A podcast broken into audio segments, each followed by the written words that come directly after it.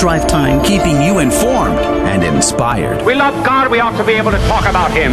Getting you started on your day. With the latest in breaking news and information from the Vatican to the White House and everything in between. It's serious, it's fun, it's your Catholic Drive Time. Now, here's your host, Joe McClain.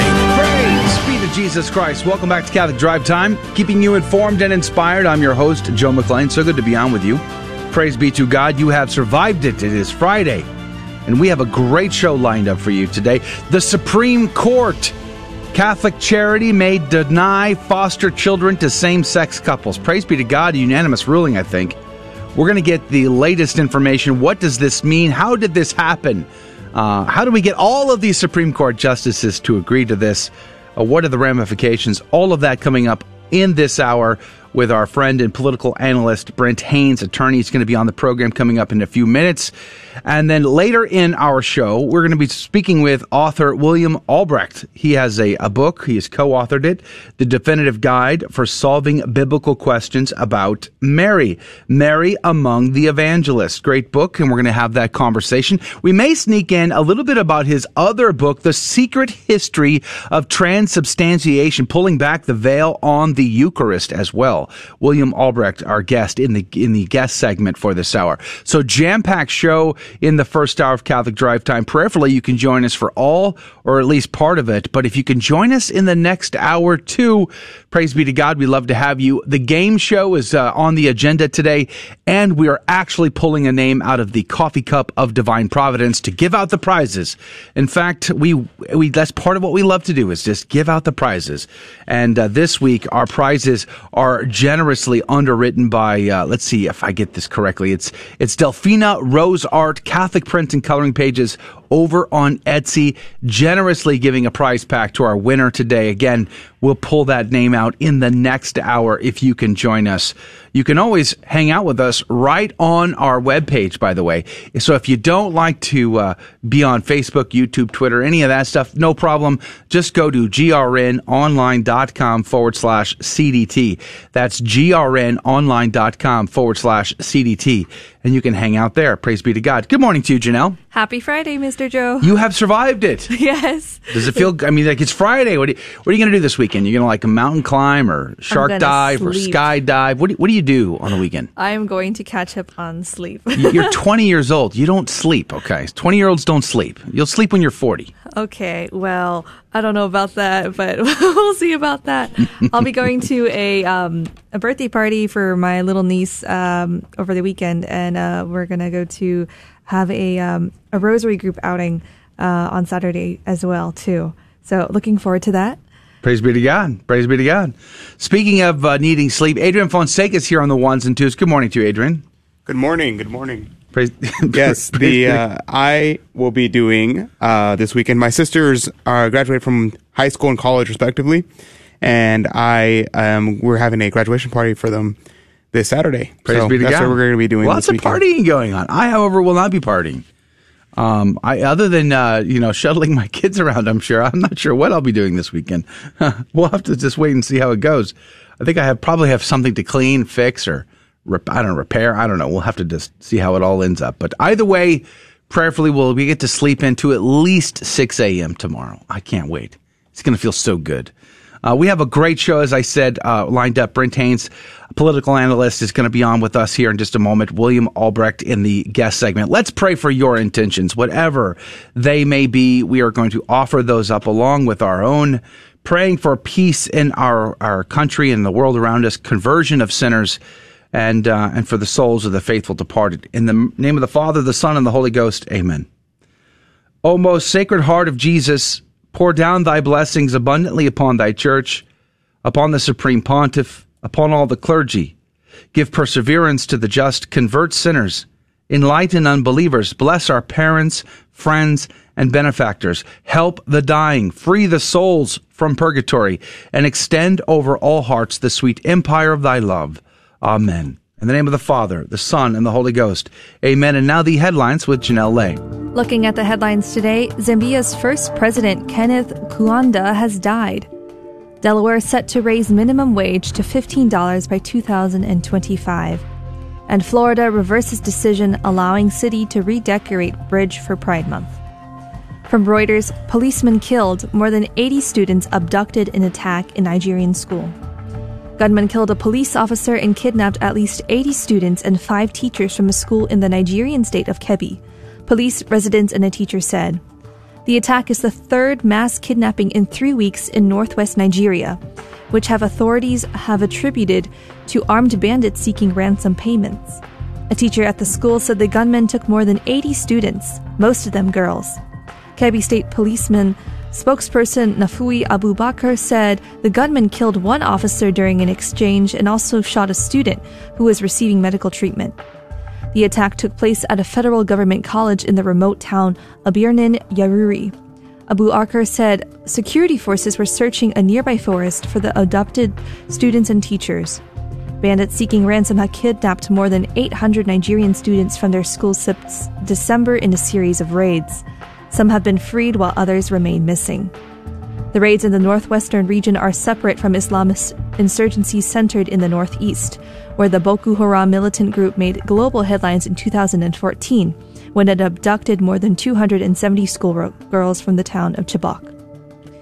The Epoch Times reports two Apple Daily directors charged in Hong Kong under Beijing's national security law. Two Apple Daily executives have been charged under Beijing's draconian national security law, a day after more than 500 police officers raided the newspaper's headquarters and arrested five executives. The Apple Daily is one of Hong Kong's only remaining independent newspapers. According to a Hong Kong government release published after 3 p.m. local time on Friday, police charged two men aged 47 and 59 for conspiracy to endanger national security. The men were charged with colluding with a foreign country or with external elements to endanger national security under Article 27 of Beijing's sweeping national security law, which took effect last July.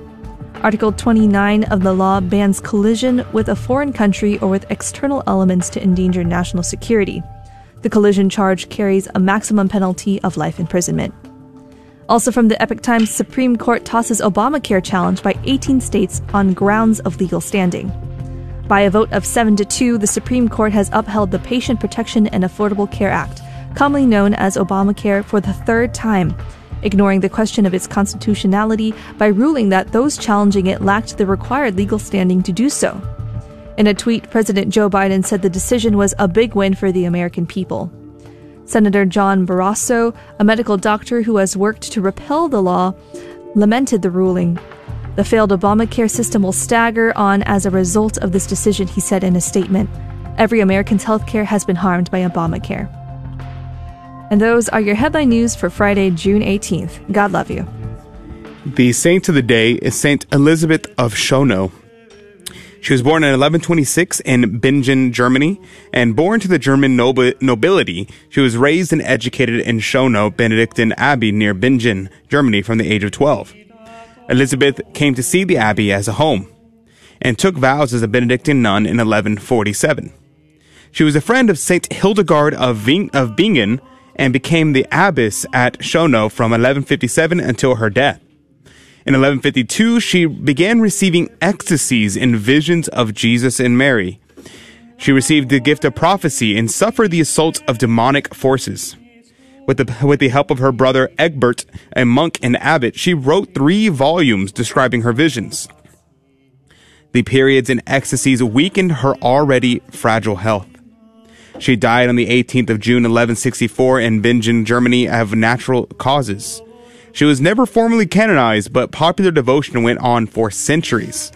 She was added to the Roman Martyrology in 1584 by Pope Gregory XIII.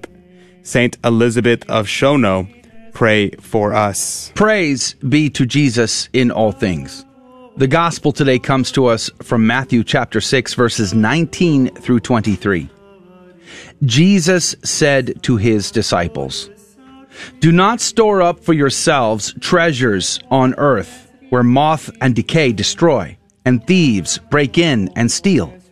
But store up treasures in heaven, where neither moth nor decay destroys, neither thieves break in and steal. For where your treasure is, there also will, your heart be. The lamp of the body is the eye. If your eye is sound, your whole body will be filled with light. But if your eye is bad, your whole body will be in darkness. And if the light in you is darkness, how great will be the darkness? The gospel of the Lord.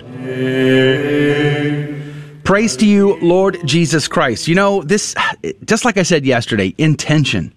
This is still the theme. I think throughout the entire chapter of, uh, uh, sixth chapter of Matthew's gospel, intention.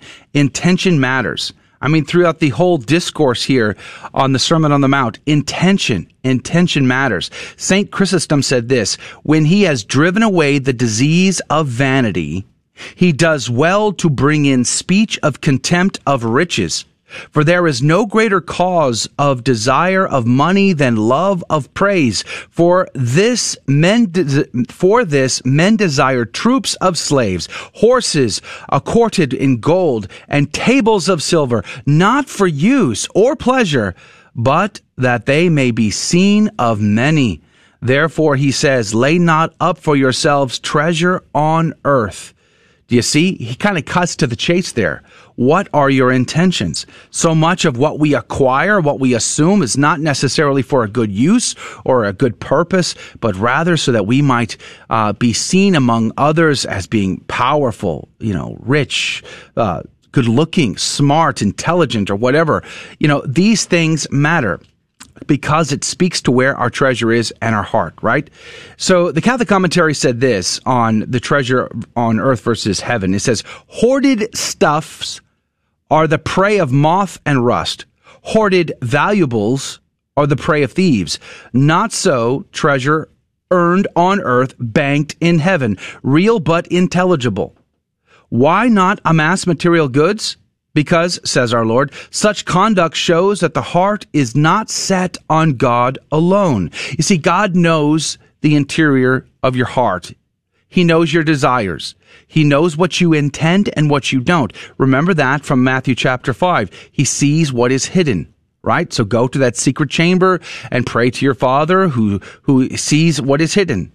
The Navarre commentary said, Jesus teaches that the true treasure trove is made of good works done with an upright intention. These will obtain for us an eternal reward from God in heaven. He goes on to say, a person who tries to do the will of the Father in line with Jesus' words will have everything else granted to him or her. And this always, always, always reminds me of uh, uh, Saint Therese of Lisieux, who famously said, I get whatever I want from God because I want whatever he gives me. Think about that for a second. It's about aligning your intention with God's. And when you align your intention with God's, you get whatever you want. But when you when you don't, when you are misaligned, boy, things are very frustrated. You know, you're never seeming to get uh, get that thing that you really, really want because maybe your intentions are wrong. Maybe maybe you're wondering why God is not answering your prayers because maybe your intentions are off. The I, right? So this is all about uh, motive. This is again about the intention. Uh, the Navarre commentary said the I refers to motive. When a person wants to do something, he first forms an intention. Thus, if your intention is sound, simple, and clear, that is to say, if it is directed towards God God, your whole body, that is, all your actions will be sound, sincerely directed towards God. The Ignatius Catholic commentary made it even uh, simpler, I think. It said, Those with evil or unsound eyes are stingy with their belongings. They are full of darkness.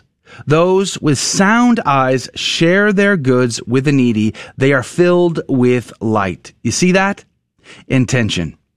When we, uh, by faith, come to that belief and that belief informs our life and our actions and we have that conversion of heart and we give our fiat to Christ and to his church, we realize that the things of this world have a purpose and they aren't for us to be hoarding them or, or selfishly consuming them for our own personal and you know disordinate uh, desires, but rather to put them at the service of the King of Kings and the Lord of Lords, for the good of mankind, for the salvation of souls, and the glory of God. That is at the heart. What is your intention? Chew on that today, as we will as well. But after this very short break, Brent Haynes is going to be on, political analyst, to talk about that Supreme Court case and others. Catholic Charities may deny foster children to same sex couples? Really? That's coming up next. We'll be right back. Howdy, this is Adrian Fonseca, producer of the Catholic Drive Time Show. Heard Monday through Friday, 6 a.m. Central and 7 a.m. Eastern, right here on the Guadalupe Radio Network. And I'm proud to tell you that Real Estate for Life is an underwriter of Catholic Drive Time. Real Estate for Life connects home buyers and sellers to real estate agents while supporting pro life organizations, offering their clients a faith based experience. They are online at realestateforlife.org. That's realestateforlife.org. God love you.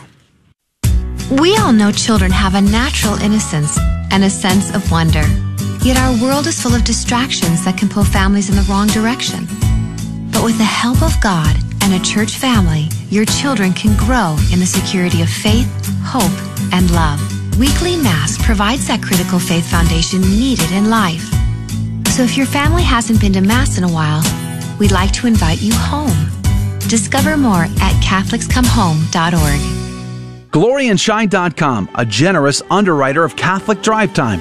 GloryandShine.com is a Catholic family owned company making a variety of personal care products ranging from lotions, soap bars, gift boxes, body mist, beard care, and more. At GloryandShine.com, they state their mission is to quote, craft every product with deep intention while holding a vision of sharing the gospel. They are good for the body, mind, and soul. Unquote.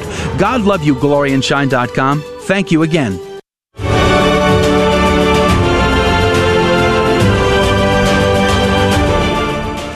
Praise be to Jesus Christ. Welcome back to Catholic Drive Time. Keeping you informed and inspired. I'm your host, Joe McClain. Good to be on with you this morning. Praise be to God. Coming up in about uh, 20 minutes from now, William Albrecht is going to be our guest. He's got a couple of books out that I think he co authored them and one is on Our Lady and the uh, you know uh, the, the, definitive guide. He's I think he's just the way he's for structuring it. The definitive guide, looking at Our Lady in Scripture, because there's a lot of people who still can't wrap their mind around her uh, coming from the Bible, and so uh, there's going to be some good conversation around that. And I may sneak in a little bit about his other book on the secret history of transubstantiation and the Eucharist, and I think that will also be a fascinating conversation since 69% of Catholics Catholics either reject outright or simply don't know and don't believe the church's teaching on the Holy Eucharist. So that'll be a conversation in about 20 minutes from now. Joining us right now is attorney, political analyst, and Catholic speaker Brent Haynes to talk about some of these uh, recent Supreme Court uh, rulings out. Good morning to you, Brent. Let's get that mic on and get it very close. Pull that mic close to you, Brent. Uh, there was a Supreme Court ruling that came out. Catholic charities uh, may deny foster children to same sex couples. Adrian, can you help him adjust that mic for me? Uh, this is a powerful uh, headline, actually. And if I'm not mistaken, this was a like all the Supreme, all nine of the justices agreed. Like, when does that ever happen? In the history of Supreme Court cases, I would love to know the count of how many cases where they all agreed. Uh, I'm looking at an article out of the Epoch Times here, but Brent, I'd love you to tell us what the details are. Well, uh, it was a good victory, Joe. It's, it's, it's good when you get a victory where all of the Supreme Court agrees. Like, how often does that happen? Um, it happens more often than you might think, but I would think it's rare. Well, no, but here's the catch, Joe. Um, although this is a very good victory, the reason it's a unanimous nine to zero victory is um, is it's not a great victory. It's not a foundational victory. This does not uh, let people who are concerned about religious freedom uh, rest easy. Uh, one of the major Supreme Court news sites, um, it's called SCOTUS blog, if anyone wants to look it up, um, had a headline that basically described this as a narrow victory. And that's why even the liberal justices joined with the uh, conservative justices. In so, so how how is it a narrow victory then? That's a good question, and it shows you uh, also how the courts uh, will usually analyze decisions and reach decisions. So, uh, the city of Philadelphia told Catholic Social Services um, you can't participate in our program anymore because you refuse to place children in uh, in homes where the uh, same sex couples are married.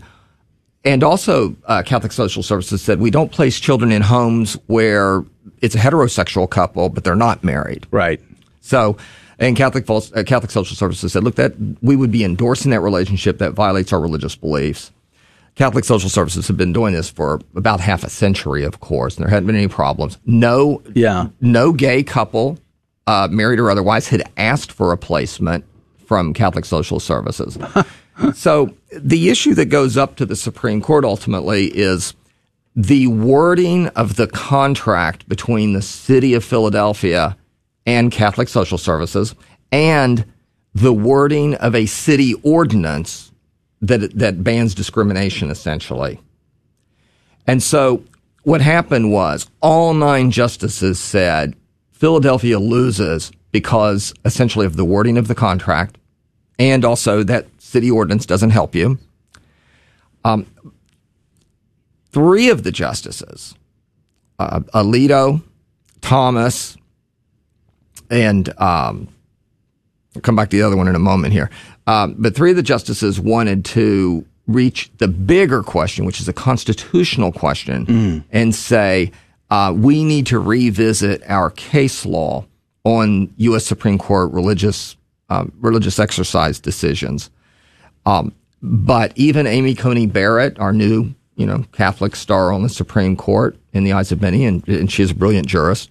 Um, she said in a separate opinion, we don't have to reach that decision because we can decide this on these other issues. Now, this is a um, a traditional and and, and time honored way of reaching decisions. If the if a court, any court, has a dispute in front of it, mm-hmm. and it uh, can reach a decision that disposes of that case by considering a statute instead of a constitutional decision, they always go for the statute. It's sort of a form of being as minimally invasive as, as possible.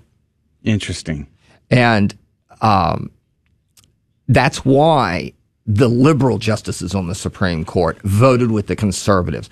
And the reason Catholic Social Services won is um, under U.S. Supreme Court precedent and under the case that the other three justices wanted to um, wanted to um, revisit, and the conservatives wanted the Supreme Court to overrule. Uh, it's called Employment Division, basically Employment Division of Oregon uh, versus Smith, and this was the this is the famous. Some of your listeners might recognize this as the famous peyote case. Mm-hmm. Uh, parole officer in Oregon wanted to smoke peyote as part of his religious ritual. Case went up to the United States Supreme Court, and in 1995, our hero Justice Antonin Scalia, uh, wrote the opinion yeah. and actually said, no, you lose. You don't get your religious freedom on this issue. And the rationale of the court under Justice Scalia's opinion was this is a law that is general, generally applicable, and it is neutral. In other words, it's just a general law. It applies to everybody. And it's illegal to smoke peyote.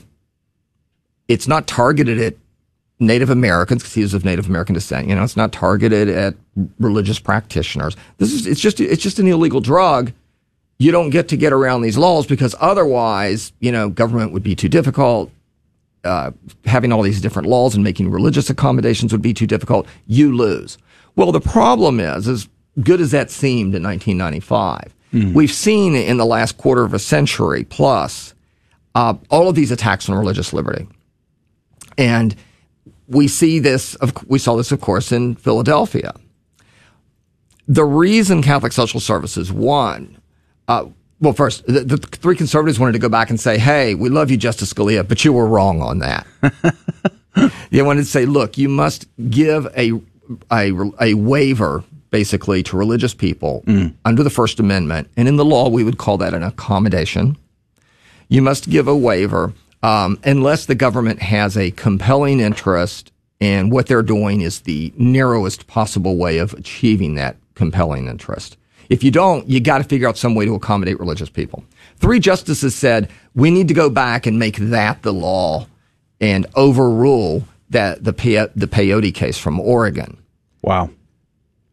But the all of the justices looked at it, including the liberal justices, which is why this is a nine to zero victory. They looked at that and said, you know what? There's another aspect of our law where the city of Philadelphia loses. And remember, I said uh, that in 1995, Justice Scalia in the court said, well, the law has to be uh, neutral and, uh, and generally applicable. Well, they looked at that. Uh, they looked at their, their their law and said, you know, our decision before has said if you have a law, or in this case, a contract with the government, and you provide for waivers or individual exemptions or the other legal phrase, accommodations in some circumstances, you can't say that this is a general neutral, neutral law because you're obviously in some circumstances hearing individual appeals and making accommodations. Mm. And that alone, on that narrow technical ground, uh, caused the city to lose. Wow. So this is definitely. I was. I had guess I had a, a glimmer of hope here. You know, Boston stopped the uh, helping uh, uh, place kids in in homes many many years ago because of this same sex issue, and I was hoping that this might lead to them being able to come back and do that again. But you're saying that that is not the case. That's a very perceptive question, Joe, because it would depend on how the Boston uh, ordinance or the Boston contract with social service agencies or Massachusetts law is worded. Yeah. And a good example of and that. I meant Catholic Charities in Boston is what I was right. referring to. But any any any religious auxiliary or any religiously motivated organization, um, we see uh, exactly uh, how this happens. Uh, what this leads to with what happened just uh, three days ago on Tuesday everybody by now who listens to Catholic radio and who follows religious liberty issues knows the name Jack Phillips, the famous Colorado baker. God bless him. The perpetual defendant. he he was back in court again and he lost. Now, there was a great victory at the Supreme Court in 2018, or I would say a very good victory, because that case went up from Colorado where they said, look, um, you have to bake cakes for gay weddings that was a narrow victory in 2018 because what happened in Colorado was the their Human Rights Commission was on record saying anti-religious statements. They articulated their anti-religious beliefs. And that's if you want to discriminate against religious people, that's just a stupid thing to do. Mm-hmm. And the court said, look, you manifested hostility to religion. You were obviously targeting him for religious purposes. He basically didn't get a fair hearing. It's not a fair law and they threw it out. Well, all Colorado did and was, uh, and the people in Colorado did was go back and try again without ma- articulating that religious animosity. In fact, a lawyer wanted him to bake a sex, sexual transition cake. And during the course of the, of the Supreme Court lawsuit, that lawyer initiated that process and asked for the cake. And that's why he was back in court and lost again. So we're winning these cases at the Supreme Court. It's good that we're winning. We have won some other important victories in recent years, but these are not what you might consider philosophical or or jurisprudential or constitutional level victories. Well, on the on the uh, masterpiece cake uh, case, why are they so gung ho to get after Jack Phillips? Why do they feel like the need to try and try and try again to take him down? Well, two minutes he he is just a target they have chosen. Um, he is not the only one. Um, it's not an accident. This case didn't arise by accident. It is what lawyers would call a test case. Um, the first one was Elaine Huguenin, a photographer in New Mexico, who had the exact same situation where a uh, two gay women came and said, "We want you to photograph our wedding." She said, "I'm a Christian. I can't do that." And and the Supreme Court refused to take that case. That went all the way up to the New Mexico Supreme Court and she lost. Um, Arlene's Flowers is another famous case from the state of Washington.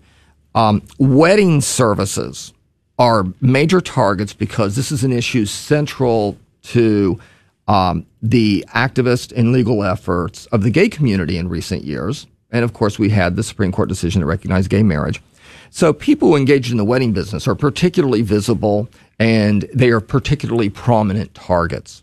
So Jack Phillips who bakes wedding cakes, Arlene, the owner of Arlene's Flowers in Washington, uh, wedding photographers, anybody like that is a potential target. So we have a good victory at the U.S. Supreme Court. We don't have, um, you know, we don't have a uh, foundational philosophical victory.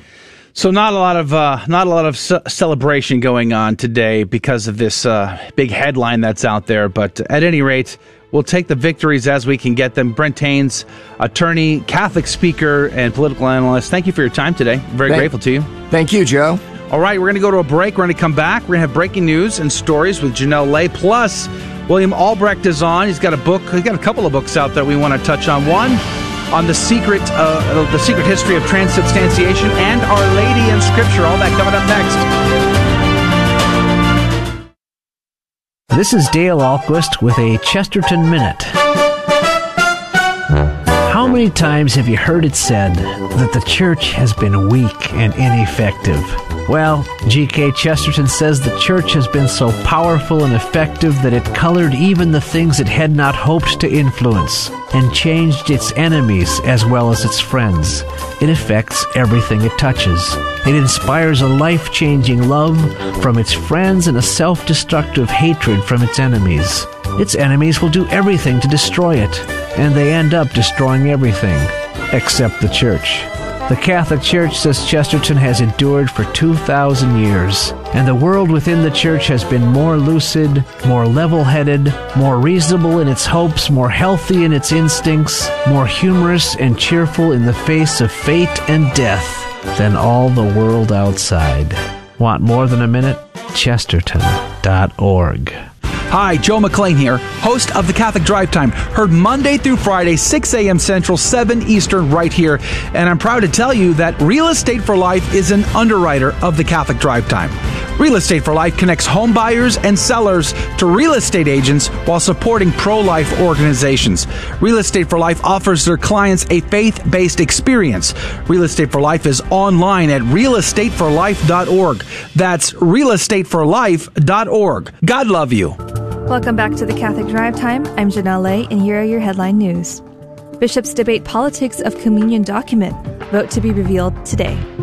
Israel to send Palestinians 1 million COVID vaccine doses in exchange deal.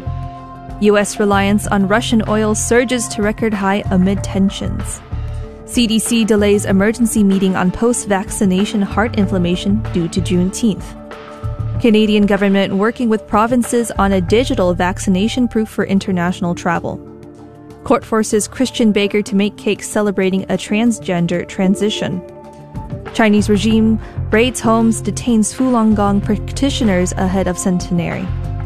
Governor Abbott signs into law seven, seven bills enforcing Second Amendment in Texas, including constitutional carry.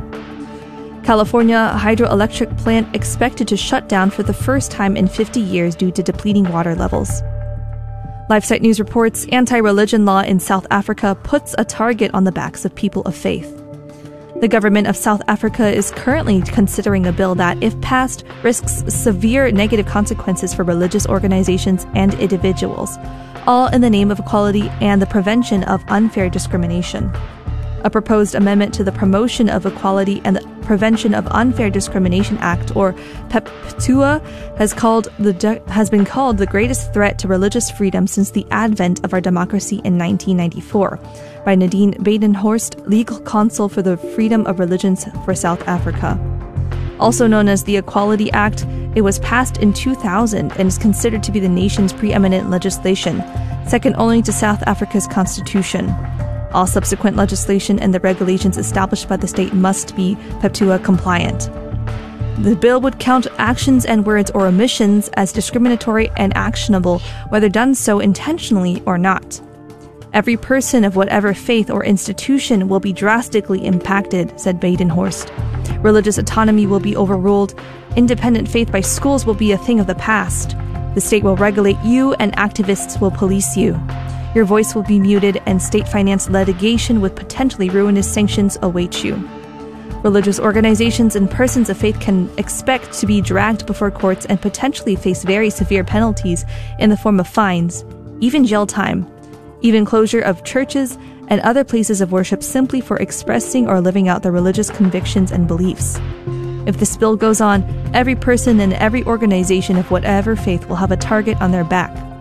Religious organizations will be expected to bring their doctrines and internal workings in line with the bill. With government being able to prescribe what equality and no unfair discrimination should look like in their organizations. And as a result, religious organizations may well, in the name of equality, be forced to accept members or appoint leaders or employees whose beliefs go against the organization's own convictions and beliefs. This is not equality, she said, this is tyranny. Also from LifeSite News, First post COVID vaccine postmortem study has found one dose produced antibodies but failed to prevent infection or transmission. There have been more than 5,000 deaths after COVID vaccines, reported to the Adverse Vaccine Event Reporting System, or VAERS, in the United States alone. And yet, the first post mortem case study was recently published in the June issue of the International Journal of Infectious Diseases. A man who died after receiving a first dose of the COVID 19 vaccination was found to have developed an antibody response to the virus, causing the disease, but still po- tested positive for the virus, which was found in most of his organs after an examination. The 86 year old resident of a retirement home had no symptoms of COVID 19 before he received the first dose of Pfizer's COVID 19 vaccine on January 9, 2021.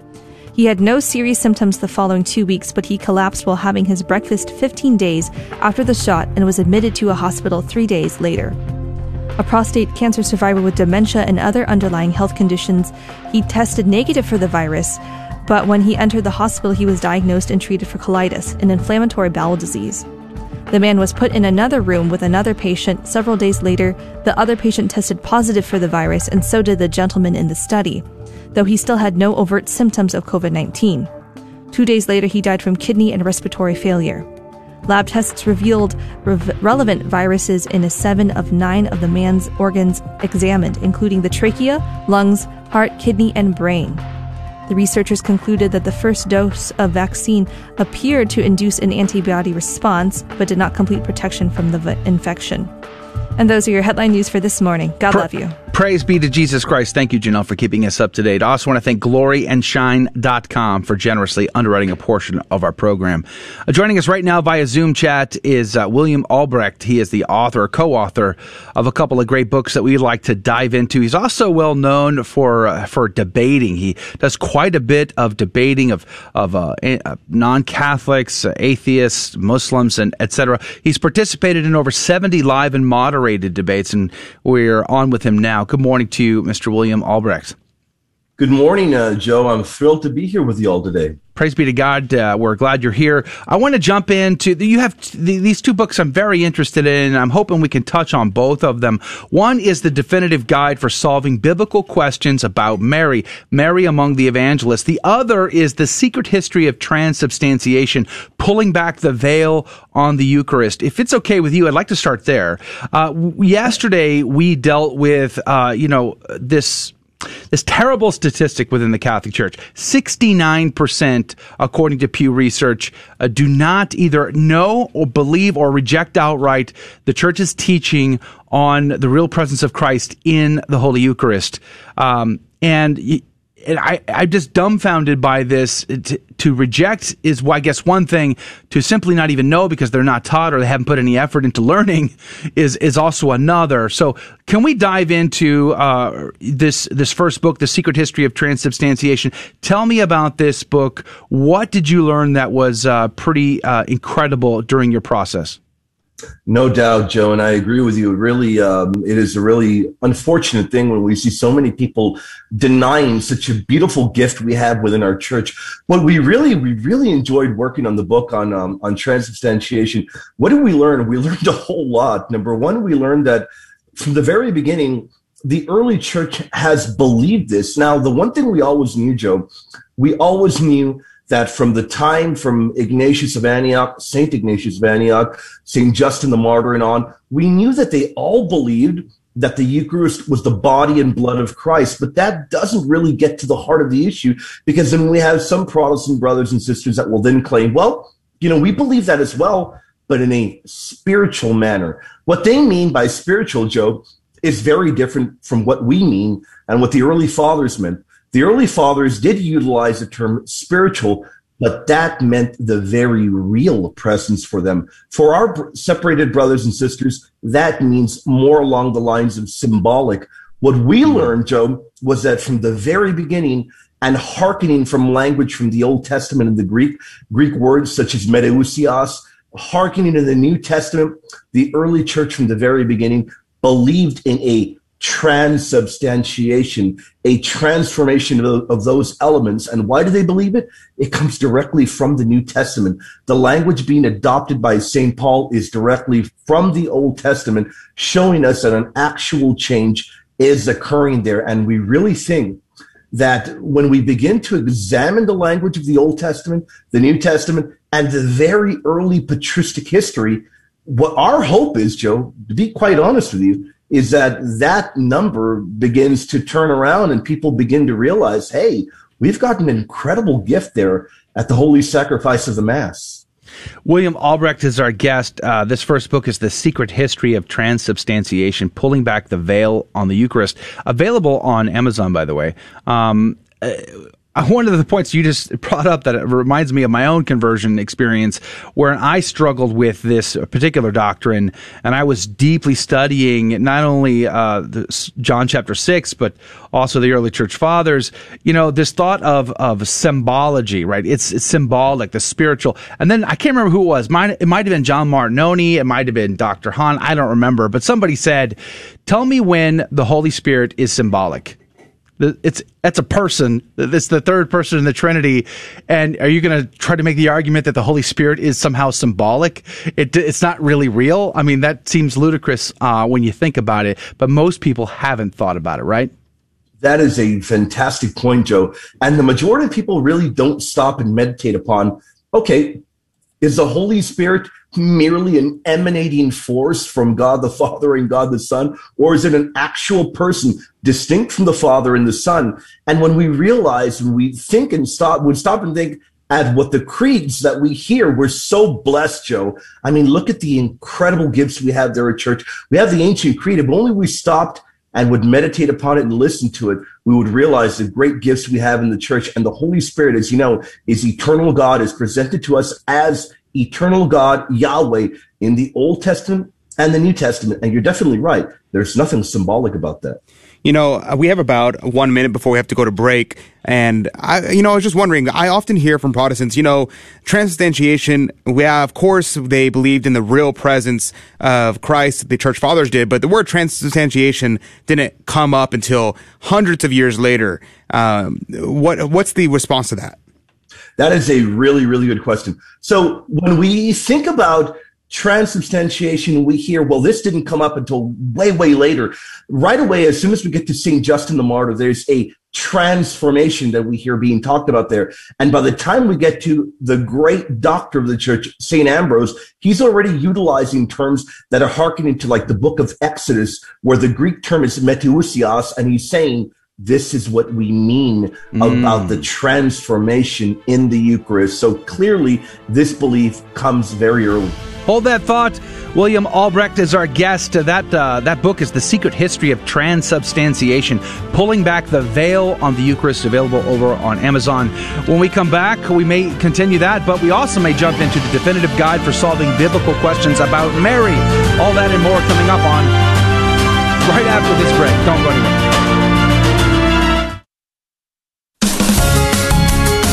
This is a Messy Family Minute with Mike and Alicia Hernon.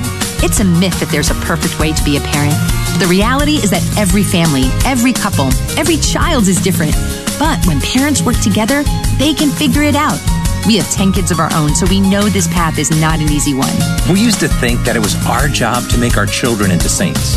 Now we realize that it's their job to make us into saints. This parenting thing is full of dying to self, hardships that are both physical and emotional. Parenting makes you more aware of your sinfulness and weakness more than almost anything else you will ever do. But this is exactly where God wants us, so He can shower us with His mercy and love. God doesn't love us in spite of our humanity. He loves us because of it.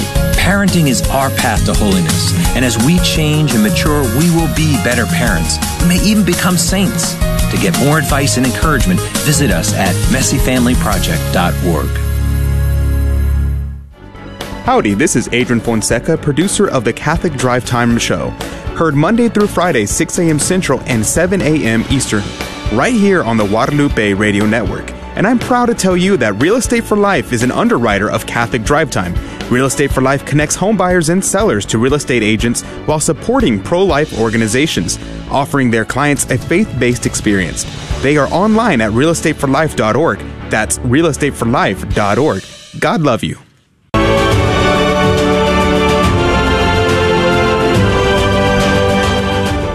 Praise be to Jesus Christ. Welcome back to Catholic Drive Time, keeping you informed and inspired. I'm your host, Joe McClain. It is great to be on with you. Praise be to God. William Albrecht is our guest. He is the uh, co author of a couple of great books. We were talking about the one on transubstantiation right before the break. He's got another one called The Definitive Guide for Solving Biblical Questions About Mary. Mary Among the Evangelists. Got also available over on Amazon. Now, it's I find this fascinating because for me, on my conversion experience, uh, the real issue for me was the Holy Eucharist. I needed to know how literal Jesus was speaking in John six, so I I dove straight into that topic. And once I was uh, aware of the actual church's teaching and the early church fathers, and I, I gave my my intellectual assent, uh, I still struggled with Our Lady. I still struggle with the saints. I still struggle with the Pope, and but Our Lady in particular. And uh, so let's go into this book here. Tell me about this book. Uh, why did you write this, and what did you learn in your research process for this? That is a very good question, Joe. Um, we kind of wrote the book because I reached out to my very good friend, uh, Father Coppes, as I was preparing for a debate on the Immaculate Conception. We began working together, co- uh, collaborating on a number of articles. And after about maybe two and a half months, we decided to, hey, let's put this in a book format. Let us go and deal with the main objections that we see are really there when it comes to our Immaculate Mother. And I've got to tell you, Joe, before I became Catholic, it was a major problem that I had within Protestantism. Even when I converted, Joe, it took a while for me to be comfortable with the idea of giving veneration to Mary. I would have never thought that one of the very first books I ever would have authored, would have co-authored, would have been a book on Mary. But we learned a lot. And we learned that the reason why early church fathers were so adamant in being strong in their defense of her perpetual virginity was for a number of biblical reasons that they hearken to. We realize why the church has always believed in her all immaculate, sinless nature by the grace of our Lord and Savior Jesus Christ. And we really learned that when we talk about our Immaculate Mother, we talk about it because it has a very strong, firm root within the Bible. You know, uh, of course, typology. When uh, when I was first introduced to the topic, I grew up Church of Christ, and you know, in the Church of Christ, the old and the new have stark uh, differences, and they are they are separated sort of intellectually in many ways. The God of the wrath and the God that's in the New Testament; these are separate things, and and so the concept of the uh, typology, the concept that Augustine might say the new is hidden in the old and the old is revealed in the new. You know, this was foreign to me.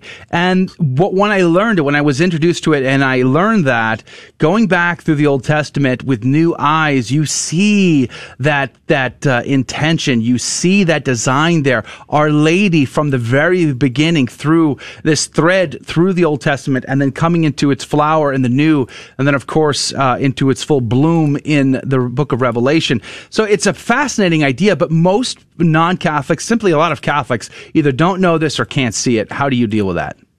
Great question. Number one, I want to tell you, you're definitely correct. From the very beginning, we have uh, right there in the book of Genesis, chapter 3, 15, we have an incredible prophecy, a messianic prophecy about our Lord and Savior. But how incredible is that, Joe? Right there in the very same area where we hear about the Messiah that will come, there's also a prophecy there about his mother being at complete enmity. Never, she will never be under the dominion of the devil. That is amazing the way we tackle it, Joe, is we gave a heavy emphasis on the Bible.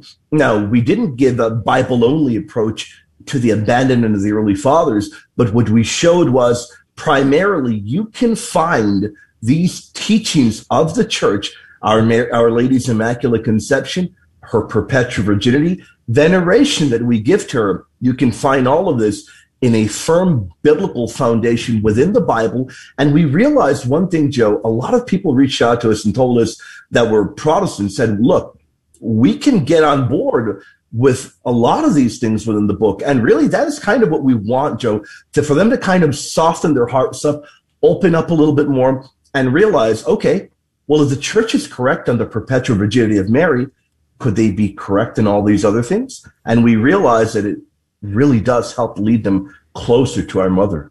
William Arb, uh, sorry, how do you say your last name again? Albrecht. Albrecht. Uh, William Albrecht is our guest, and we have about seven more minutes left in the show. Uh, you know, I had a question in regards to the dogma of Our Lady as Mother of God, because uh, I know a lot of Protestants, including a cousin of mine who is in the Reformed tradition of Protestantism, who he says, you know, I can accept Mary, Mother of God, I think there's no problem with that. I mean, otherwise you'd completely destroy Christology. But it, I don't see how it follows that just because she's the Mother of God, and make that that you can get the Immaculate Conception, that you can get the perpetual virginity, that you can get the Assumption of Mary, and so on and so forth. And uh, and how would you respond to those kind of accusations, or how if someone who accepts Mary, Mother of God, how, what's the next step? That is a fantastic question there. Now, he does have a good point in that we do have to go to other areas to kind of extrapolate those teachings. Number one, for Mary as all immaculate, it is very easy to find this within the Bible. Here's a great starting point. If you go to Genesis chapter three, where we talk about Mary as when Catholics always talk about Mary as being at complete enmity with the devil. Why is that? Because in Genesis 3:15 there's a prophecy of the Messiah. The Messiah will crush the head of Satan and will be at enmity with the devil. Well, the mother of the Messiah is talked about in that very same vein. But here's another amazing thing that we kind of realize people don't notice. In verse 14 and later on in Genesis 3, there's a particular Greek word utilized there in the Greek Septuagint, the Old Testament, the Greek translation of the Old Testament. And it is a Greek word that indicates people being under the dominion of a curse. That same Greek word is utilized by St. Paul in the New Testament to talk about people under the dominion of original sin, people that have sinned. Well, the incredible thing in verse 15, the mother of the Messiah and the Messiah are not under that dominion. They are exempt from that. So that is the beginning point that we say Mary was exempt from that. That is what we mean by Mary having an all immaculate nature. Number two, in Luke 1, the incredible Greek word we see for Mary, kecharitomene, is very significant because the root word, that very root, as you'll hear our Protestant brothers and sisters, they'll say this. They'll say, well, that other Greek word can be found in, in Ephesians. So how is it in, indicative of being important for Mary?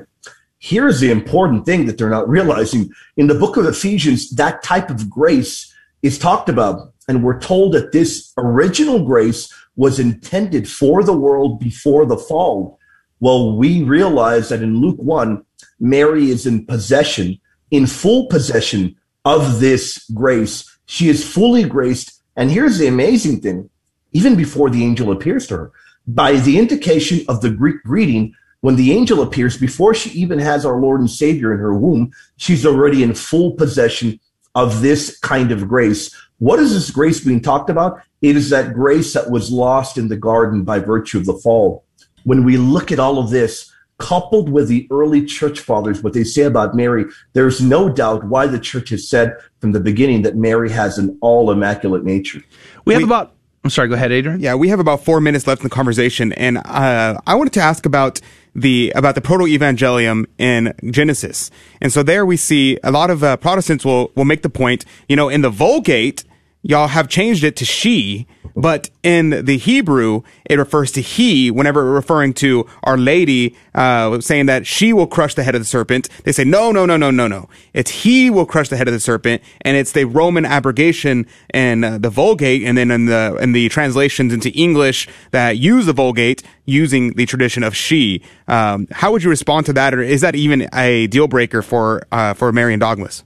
Not at all a deal breaker because number one, uh, the very Pope, Pope, the Pope that defined that dogma recognized, and he said he realized that the better translation would be the messianic one, the Messiah crushing the head. But here's the amazing thing. The dogma does not rise or fall upon whether or not it's the Messiah or the mother together with the Messiah that crush the head. Because what the Catholics are focusing on is not the crushing of the head, they're focusing on the passage that says that Mary is at complete enmity. The mother of the Messiah, which is Mary, and her son are at enmity with the devil. There is no variant there. Now, can we say that the mother, and along with her son, crushes the head? Of course we can. Early church fathers recognize it, like Ephraim. All the while recognizing that and all the while recognizing that the best manuscripts do read as the Messiah crushing the head. But it doesn't change the fact that the mother of the Messiah would never be under the dominion of the devil. And the fathers, by the way, from the very beginning, the apostolic era and the epistles of Diognetus, as early as that, you realize the fathers all were unanimous interpreting that in a messianic and a Marian fashion. Just a couple of minutes left in our conversation with William Albrecht. I'll get that out, I promise. With William Albrecht. Uh, by the way, his website, uh, something you should check out. It's patristicpillars.com. But last question, only about a minute, minute and a half, or two minutes tops uh, for you, William. You ha- I've heard you talk about this. Uh, there was uh, sort of a, a uh, an effort, a war, an internal strife among the early Christian community, the family members of the household of Jesus fighting for control over the community. Tell me about that. That's an argument I've never heard before. That's a great, uh, great question there. We find that in Hegesippus, very early church historian. And when we look at that, Joe, here's the amazing thing that we uncover. When we read about that early church struggle, the early church strife, right there reading about it, the author also gives us a major clue. When we read about this, something that he wasn't even intending to do is we realize that the perpetual virginity of Mary is attested to so early on because when giving us the names of these brothers and sisters, we realize their identities right from the very beginning are that of cousins of our Lord and Savior. We find that in an early church historian.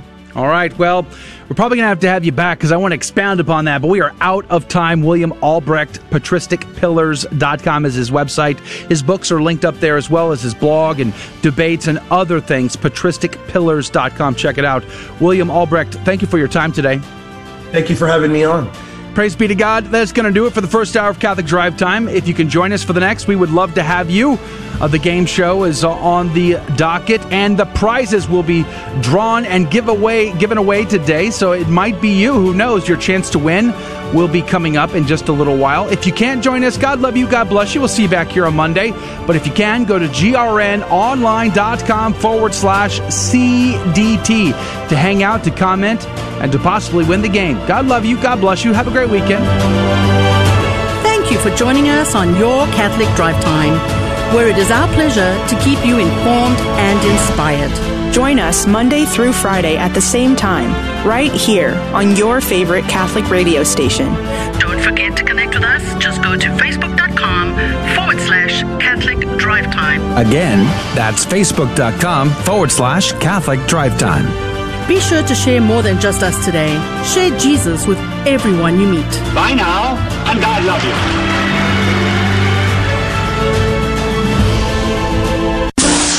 I have a friend who says that baptism is a symbolic act and that it has nothing to do with salvation. How can I answer him? Simple. Show him what the Bible says. Nowhere does the Bible say that baptism is merely a symbolic act. That passage simply does not exist. But the Bible does say this about baptism. In Ezekiel 36, verses 25 to 27, it says, I will sprinkle clean water upon you, and you shall be clean from all your uncleannesses. A new heart I will give you, and a new spirit I will put within you, and I will put my spirit within you. Here in the Old Testament, we have a foreshadowing of New Testament baptism. In the New Testament, Acts 2, verse 38, repent and be baptized, every one of you, for the forgiveness of your sins, and you shall receive the gift of the Holy Spirit. No symbolic language here. The book of Acts says, Be baptized for the forgiveness of your sins. Ezekiel says, I will sprinkle clean water upon you, and you shall be clean from your uncleannesses. The book of Acts says, And you shall receive the gift of the Holy Spirit. Ezekiel says, And I will put my spirit within you. Do you begin to see how God in the Old Covenant was preparing us for what He gives us in the New Covenant? Acts 22 16. And now, why do you wait? Rise and be baptized and wash away your sins. 1 Corinthians 12, verse 13. For by one Spirit we were all baptized into one body. What body was that? The body of Christ. 1 Peter 3:21 Baptism which corresponds to this now saves you. Scripture simply does not support the non-Catholic notion that baptism is symbolic. Scripture does, however, very clearly and directly support the Catholic teaching that baptism saves us, that baptism makes us members of the body of Christ, that baptism washes away sin and that through baptism we receive the Holy Spirit just as the church teaches. A beacon of truth in a troubled world. This is the Guadalupe Radio Network, radio for your soul. GloryandShine.com, a generous underwriter of Catholic Drive Time. GloryandShine.com is a Catholic family owned company making a variety of personal care products ranging from lotions, soap bars, gift boxes, body mist, beard care, and more. At GloryandShine.com, they state their mission is to quote, craft every product with deep intention while holding a vision of sharing the gospel. They are good for the body, mind, and soul. Unquote. God love you, GloryandShine.com. Thank you again. Welcome to your Catholic Drive Time, keeping you informed and inspired. We love God, we ought to be able to talk about Him. Getting you started on your day. With the latest in breaking news and information from the Vatican to the White House and everything in between. It's serious, it's fun, it's your Catholic Drive Time. Now, here's your host, Joe McClain. Praise be to Jesus Christ. Welcome back to Catholic Drive Time, keeping you informed and inspired. I'm your host, Joe McClain. Great to be on with you. Praise be to God. You have you have made it. You have survived it. It is Friday. The weekend is nigh upon us. Hopefully, you're going to do something interesting this weekend. Hopefully, uh, it'll be restful and relaxing for you and peaceful, and praise be to God for that.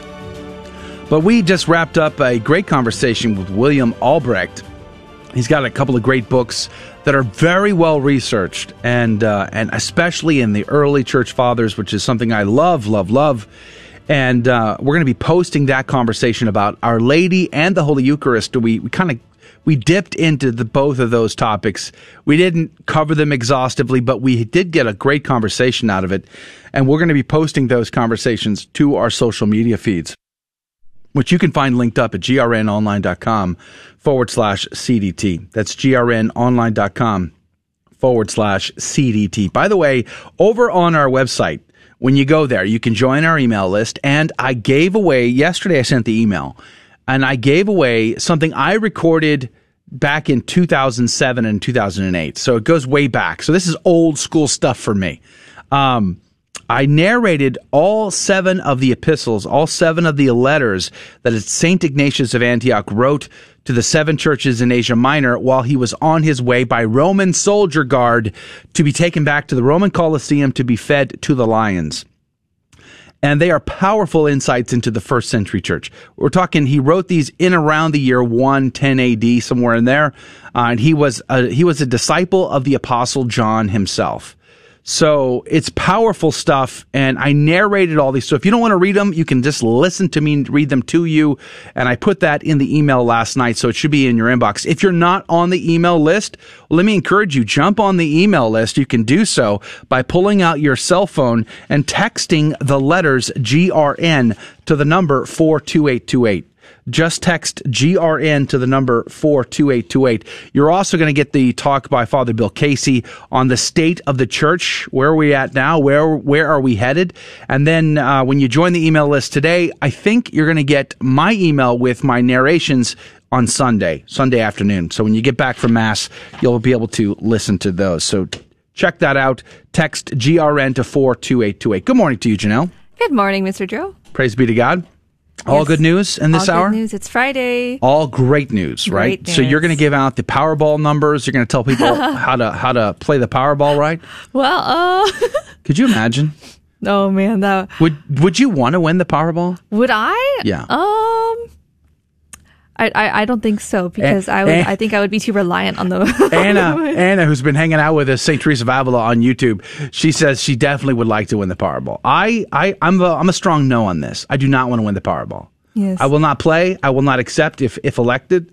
No, thank you. I because I, I don't know. I think I would be corrupted by so much cash personally. I def- I think I would too. It's, a definitely not with. for the faint of heart. But, But you're up uh, for it, you I, say. ha- I have a plan. You have. I have a plan. Everybody who wins says they have a plan, and Oh, then no, no, within my- ten years they've blown it all and they're bankrupt. yeah, but uh, mine would be. Oh, there goes the um, mic. I, I would have to start a bank. I would be lending money. I would Oh. be charitable.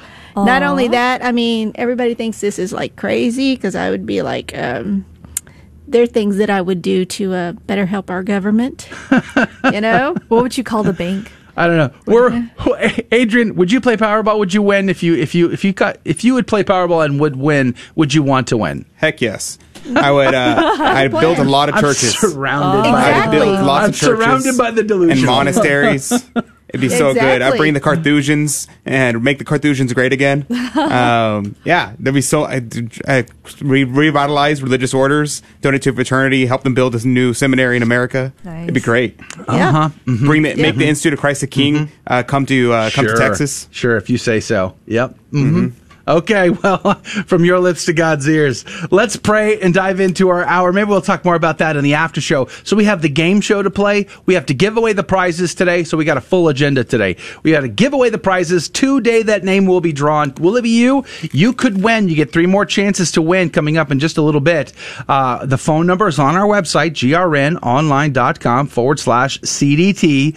But in the after show, we get to chat with you and maybe we'll ask you, would you want to play and win the Powerball? Could you handle that much cash? I'm not sure I could. So, uh, but, but let's figure out what you would say in the after show. But let's pray first. In the name of the Father, the Son, and the Holy Ghost, amen. O most sacred heart of Jesus, pour down thy blessings abundantly upon thy church, upon the supreme pontiff, and upon all the clergy. Give perseverance to the just, convert sinners, enlighten unbelievers, bless our parents, friends, and benefactors, help the dying, free the souls from purgatory, and extend over all hearts the sweet empire of thy love. Amen. In the name of the Father, the Son, and the Holy Ghost. Amen. And now the headlines with Janelle Lay. Texas religious freedom law makes closing churches illegal. Hungary passes law barring pornography and pro LGBT content for minors. Colorado bans third parties from accessing voting systems. Reported by Fox News, Supreme Court sides with Catholic foster agency that excludes same sex couples in a 9 to 0 ruling.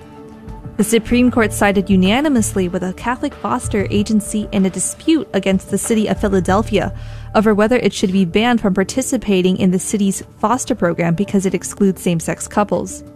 The group Catholic Social Services claimed that Philadelphia's attempts to exclude the Catholic Church from foster care violated the First Amendment.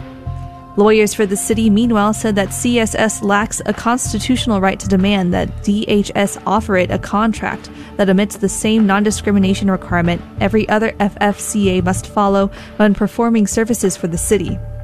In a 9 0 ruling, the justices sided with Catholic Social Services. CSS seeks only an accommodation that will allow it to continue serving the children of Philadelphia in a manner consistent with its religious beliefs. It does not seek to impose those beliefs on anyone else, Chief Justice John Roberts wrote in a majority opinion.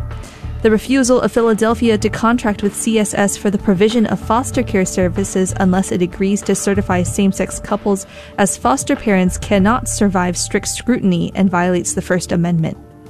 Roberts was joined on his opinion by Justices Stephen Breyer, Sonia Sotomayor, Elena Kagan, Brett Kavanaugh, and Amy Coney Barrett. From the Catholic World Report, Polish Catholic priest guillotined by Nazis to be beatified in November. Father Jan Macha will be declared blessed at a Mass on November 20th in the Cathedral of Christ the King, Katowice, southern Poland. Macha, also known as Hanik, was ordained a priest months before Nazi Germans invaded Poland in 1939. He offered aid to families who lost members in the fighting and was a member of an underground group codenamed Konwalia or Lilia the Valley. The Gestapo, the secret police of Nazi Germany, arrested him on September 5, 1941, at a train station in Katowice, Upper Silesia. After humiliating interrogations, he was sentenced to death on July 17, 1942. He was executed by guillotine at a prison in Katowice in, at 12:15 a.m. on December 3, 1942, despite his mother's efforts to secure a pardon. He was 28 years old when he died and had only served 1,257 days as a priest. His body was never recovered.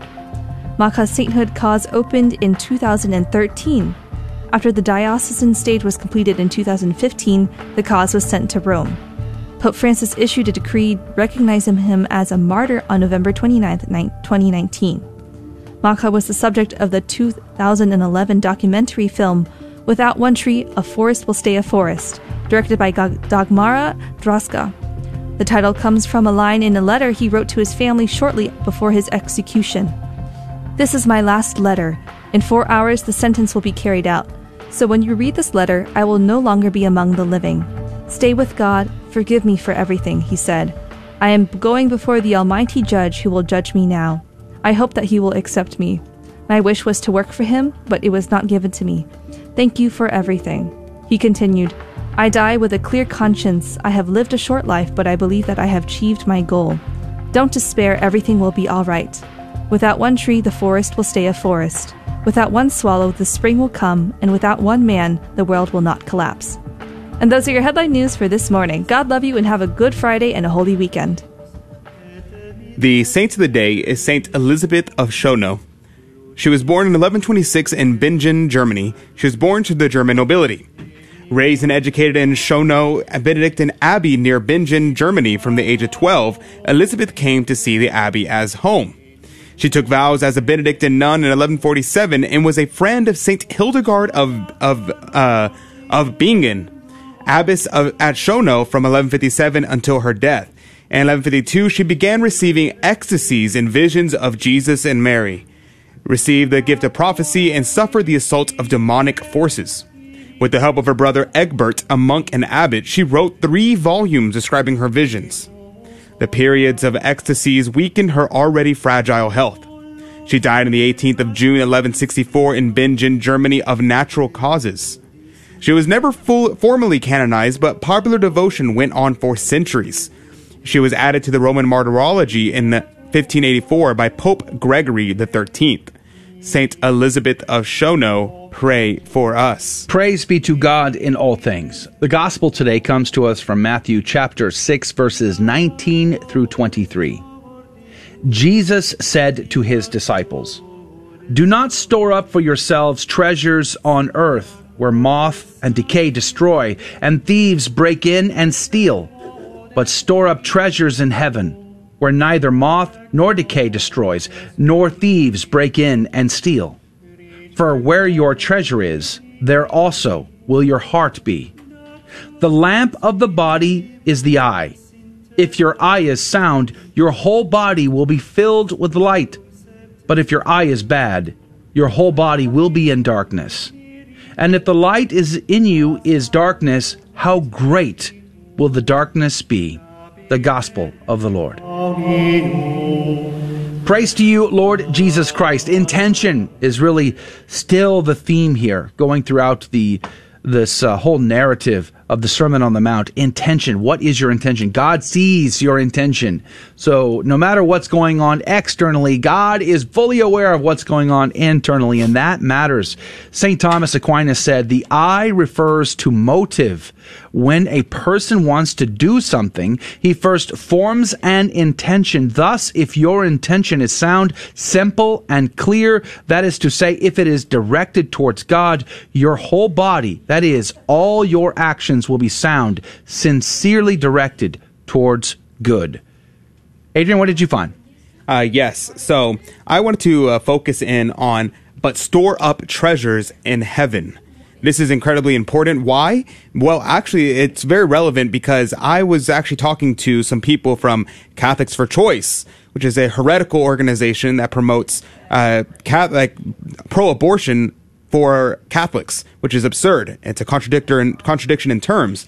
And they were making the argument, you know, God only commanded two commandments: love God and love your neighbor as yourself. And as long as you do that, you can do whatever you want. And that's nonsense. Why? Because our Lord tells us right here. He says, store up your treasures in heaven. What treasures is our Lord referring to? Well, he's referring to the grace that we can receive by following the commandments of God. Because what does our Lord say? He says that he, those who love God will keep his commandments. And so what does that mean? Well, God commanded more than just love God and love neighbor. Otherwise, he wouldn't give the qualification that you must obey the commandments. So what are the commandments? Well, you have the Ten Commandments. And here at the Sermon on the Mount, we have the Beatitudes. We have the spiritual and corporal works of mercy. All these things are mandated by our Lord that if we love him, we will do these things. And when we do these things, what happens? Well, we store up these treasures in heaven. This is the treasury in heaven that we refer to. All the merits of the saints of Our Lady of the uh, Rome, of the Roman Pontiff has the authority to release those, as we see today in the idea of indulgences. They are the Pope is allowed to give out indulgences. Where does he get the the grace that is necessary for that? Well, those are the treasury of the church. The treasury of the church is a grace that we merit by our lives because our salvation is freely given by God. We do not merit our salvation, but we do merit grace. We do merit a place in heaven whenever we have gotten there. There will be a hierarchy in heaven. And so we would want to store up treasures in heaven because that treasure will last for eternity. Whereas the treasures on earth will be fade away and will die and to never be seen again, especially after the second coming. All right, praise be to God. We're going to go to a break. We're going to come back and we're going to play Fear and Trembling. Today is the day we pull out the winner. It could be you. Who knows? If you would like an opportunity to win, you got to call 877 757 9424. And you don't even need to know the answers to any of these questions to, to, to be a winner. Praise be to God. 877 757 9424 is the phone number. Fear and Trembling is coming up next. It's the Catholic Trivia Game Show, and we're looking forward to it. We'll be right back.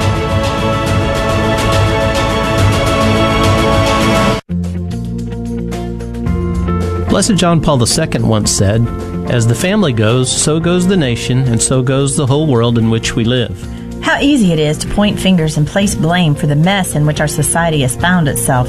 But stop just for a minute and ask, What have I done to make it better? Is my family doing anything to improve the world? Possibly the most effective thing a family can do for society is pray together regularly. Pray for our president every single day. Pray for all our government leaders, our bishops and priests, our teachers, our military, our business owners. Create a list of family petitions. If the teenager puts an anonymous prayer request on the list, let it be anonymous. Prayer is our greatest weapon to change the nation and the world. Remember what Father Patrick Peyton said the family that prays together stays together. This has been a minute for your marriage and family with Balanced Families Ministries.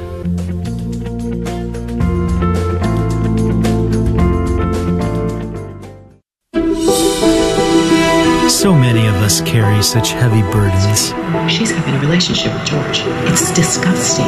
It's dis- Deep within, we struggle because sin separates us from God. But thanks to the grace of confession, God compassionately listens, forgives, and sets us free.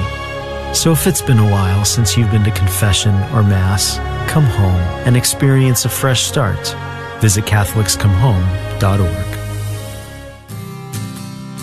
Having trouble with your car radio? No worries. The Guadalupe Radio Network has just released our new version of our app. With the app, you can get a crystal clear connection of your local station no matter where you are.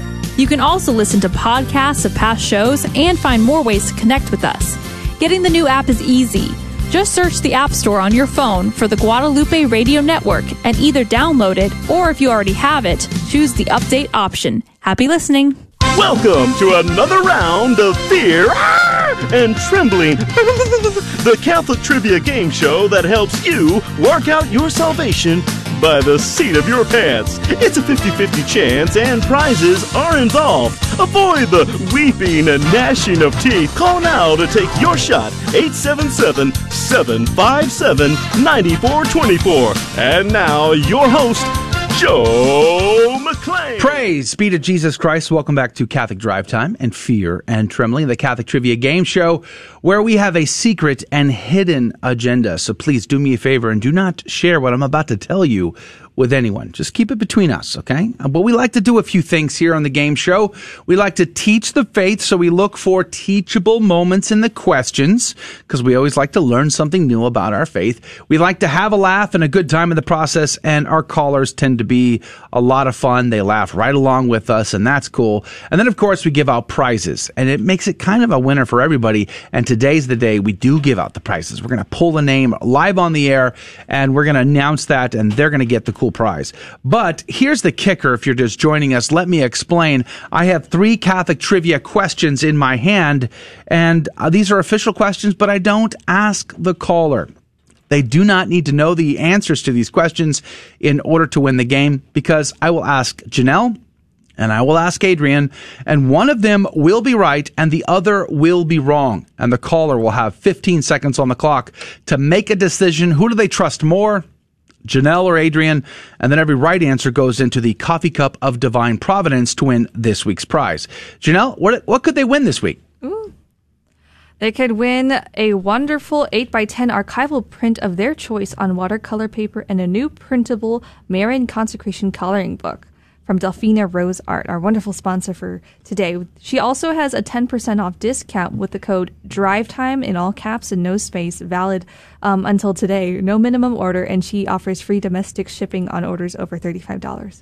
Delphina Rose Art on Etsy, etsy.com uh, forward slash shop forward slash Delphina Rose Art. Thank you for your generous sponsorship and giving out the prize today to our winner. We're very grateful to you, Delphina Rose Art. God bless you.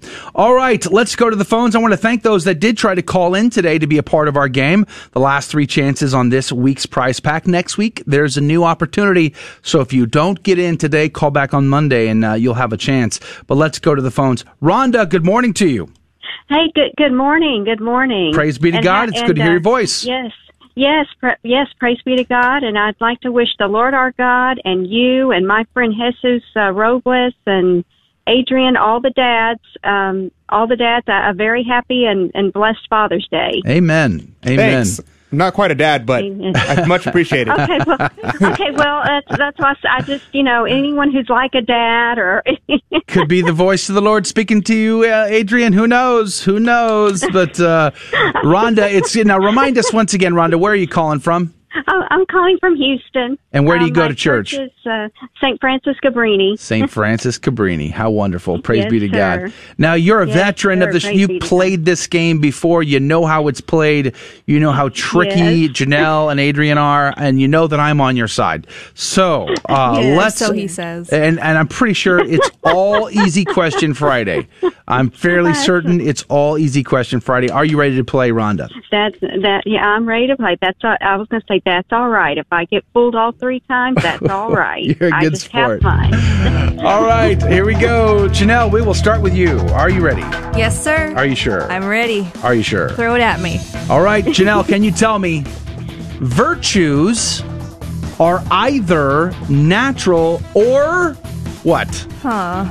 Virtues are either natural or artificial. That's your answer. Yes. Are you sure? Yes, sir. Artificial. Artificial. Hmm. Virtues are either natural or artificial. Oh, okay. Okay. Definitely not GMO, but They're definitely- non-GMO or okay. but artificial. Okay. Okay. Let's go. Let's let's see what let's see what uh, non-organic uh, Adrian Fonseca has to say. Adrian, can can you tell me virtues are either natural or you fill in the blank? Did you say a non-organic? Are you saying I'm a I'm a cyborg or something? I uh, I didn't say that. I'm a uh, Borg, uh, part of the Borg. The I would go with supernatural, supernatural virtue. Mm-hmm. Supernatural, because natural ain't good enough. Supernatural is your answer. Yeah, so above above na- nature. Okay. So Adrian is on the hook for virtues are natural or supernatural, and Janelle is on the hook for virtues are either natural or artificial. 15 seconds on the clock. Who's right? Who's wrong? Janelle or Adrian? Rhonda, what say you? Um, let's see. I think I'm going to go with. I don't remember um, what we said about Adrian earlier this week. That he's uh, honor. He's uh, um, let's see. What is it? Uh, um, honorable or or something. I don't think But we I- ever I'm used go with- honorable and Adrian in the same sentence, but okay. I, I, I accept the title. I'm going to go. I'm going to go with the honorable Adrian. Survey says. I, I completely I completely accept that title. Yeah, no problem whatsoever. No no offense taken. Yeah. Um, hmm, non-GMO uh, virtues. I don't think that's a thing, but uh, supernatural is in fact correct. So well done, Rhonda. You uh, you you didn't you weren't fooled by Janelle at all. She tried very hard to throw you a curveball, but you tried harder. My- she's selling, but you're not buying. My preferred pronouns are supreme Was she- dictator. Okay, let's see what you started, sounds Rhonda. So- you put it into she his sounds head. So young. Yeah. Well, she sounds so young. I mean, you know, kind of ask, kind of ask yourself, Janelle, would you fool your mother? Ouch. My mother would would say yes. We should have we should have a whole segment on Catholic guilt. This is good stuff. I like this. I like this. Passive aggressive hour. I love it. Praise be to God. All right, let's go to the second question. You're in the cup, uh, Rhonda. Congratulations. Let's see if we can increase your odds today. Uh, we're going to go to Adrian this time. Uh, his supremeness. Uh, Adrian, what term? What term refers to the penalty by which a baptized person is excluded from membership in the church and therefore ineligible to receive the sacraments? Yes, that's whenever you are placed under an uh, edict. You're placed or interdict rather. Sorry, under interdict. Yeah. Hmm. Okay. Let's see. Let's see what uh, Janelle has to say. Janelle, can you tell me what term refers to the penalty by which a baptized person is excluded from membership in the church and therefore ineligible to receive the sacraments? Ineligible to receive the sacraments. I'm gonna go with excommunication. Ooh. Hmm. Ooh. Scary. This is tough. All right, so Janelle is on the hook for excommunication, and uh, Double Major Fonseca is on the hook for interdict. 15 seconds on the clock. Who's right? Who's wrong? Rhonda, what say you? Let's see. I think I'm going to take my chances and go with Janelle. Survey says. Wow. That was a hard one. Okay, Adrian was trying to actively fool you there. Yeah, that was a that was a hard one. because he, he he likes to be subtle. Okay, he likes to be Well, subtle. Interdict as is a much as tricky I one. wanted, As much as I wanted to vote for the, you know, go with the the honorable, um, let's see, honest Adrian, I Honest just could Adrian. not. Have you been Call him paying honest, Rhonda? but you don't know what it's like She's being friends in with the Jesus. studio. That's how it works. How do you make a? How do you live, uh, Adrian? You give all your money to your fan club. I mean, like, It's just, it's just how it works. what is how the works. deal here? What is going on? All right, let's get to the third question. Uh, let's get to the third question here. You get you're in the cup twice. Praise be to God. So far, very good job, Rhonda. Let's go to question number three. Back to Janelle. Janelle, can you tell me, or actually, can you name for me two reasons why a person may not be buried in a Catholic cemetery? Hey, give me at least two. I think there's four total. Give me two. Two, okay. I'm gonna go with excommunication, like per my last uh, I feel, answer. I feel like we've heard that recently. Uh huh. Okay. And um, they ha- have killed in a duel. They were random, but okay. so you're saying excommunic if they were excommunicated, they can't be buried in the Catholic cemetery. Yes. Or if they were killed in a duel, Yes. then they cannot be buried in a Catholic because cemetery. that's dirty blood. That's- oh, wow, interesting. Okay, let's go to Adrian. Adrian, can you name for me two reasons why a person may not be buried in a Catholic cemetery? Yes. If they missed mass more than 36 times in their life, Wow. they cannot be buried in a Catholic cemetery. And if they did not were not able to receive last rites before death, they cannot be buried in a Catholic cemetery. Pretty hardcore. Yep, yep. Um, who's keeping count on the masses? I'm just curious. You have to keep track of yourself. Oh, then you report that before you die. Yeah. Got it. Okay. So uh, Adrian is on the hook for you missed mass more than 36 times, or what was the other one? You did not receive uh, you did not receive last rites. Or you didn't receive last rights. Sorry. Janelle is on the hook for you were either excommunicated or you were killed in a duel. You may not be buried in a Catholic cemetery. 15 seconds on the clock. Who's right? Who's wrong? Rhonda, what say you? One minute. Okay, and I think y'all have me this time. Uh, let's see. I'm going to go with. I'll go with uh, Janelle. Survey says. Wow. Oh, Wow, goodness. three out of three. Three for three. Like, who's going to remember One to- minute. right before they die? Say, oh, yeah, by the way, I missed 37 masses. Like, yeah. That's what, Oh, no, that's I what only- I say. That's why we. That's why there's confession. All right. Well, we are actually out of time. Uh, we have just about a few seconds left. Janelle, you got that name? Can you pull it? Can you read it really quickly Alrighty, we before we go uh, by? Rhonda from today. What? Rhonda, you're the Oh my winner! Congratulations. All right, I'm going to put you on hold. Oh, we got to say goodbye, but I'm going to put you on hold. Rhonda, thank you for playing with us today. God love you. Have a great weekend, but we're going to put you on hold, so don't go anywhere. All right, that's going to do it for the show. We had fun. Praise be to God. For all those that didn't win, try again next week. Possibly uh, the phone lines are going to be open on Monday for a new prize, a new sponsor. But hang out with us in the after show. If you'd like, you can go right to our website, grnonline.com forward slash CDT. grnonline.com forward slash CDT. Watch us live, interact live right there, or Facebook, Twitter, you know, YouTube, all of that stuff. God love you. Thank you for joining us on Your Catholic Drive Time. where it is our pleasure to keep you informed and inspired. Join us Monday through Friday at the same time, right here on your favorite Catholic radio station. Don't forget to connect with us. Just go to facebook.com forward slash Catholic Drive Time. Again, that's facebook.com forward slash Catholic Drive Time. Be sure to share more than just us today. Share Jesus with everyone you meet. Bye now, and God love you.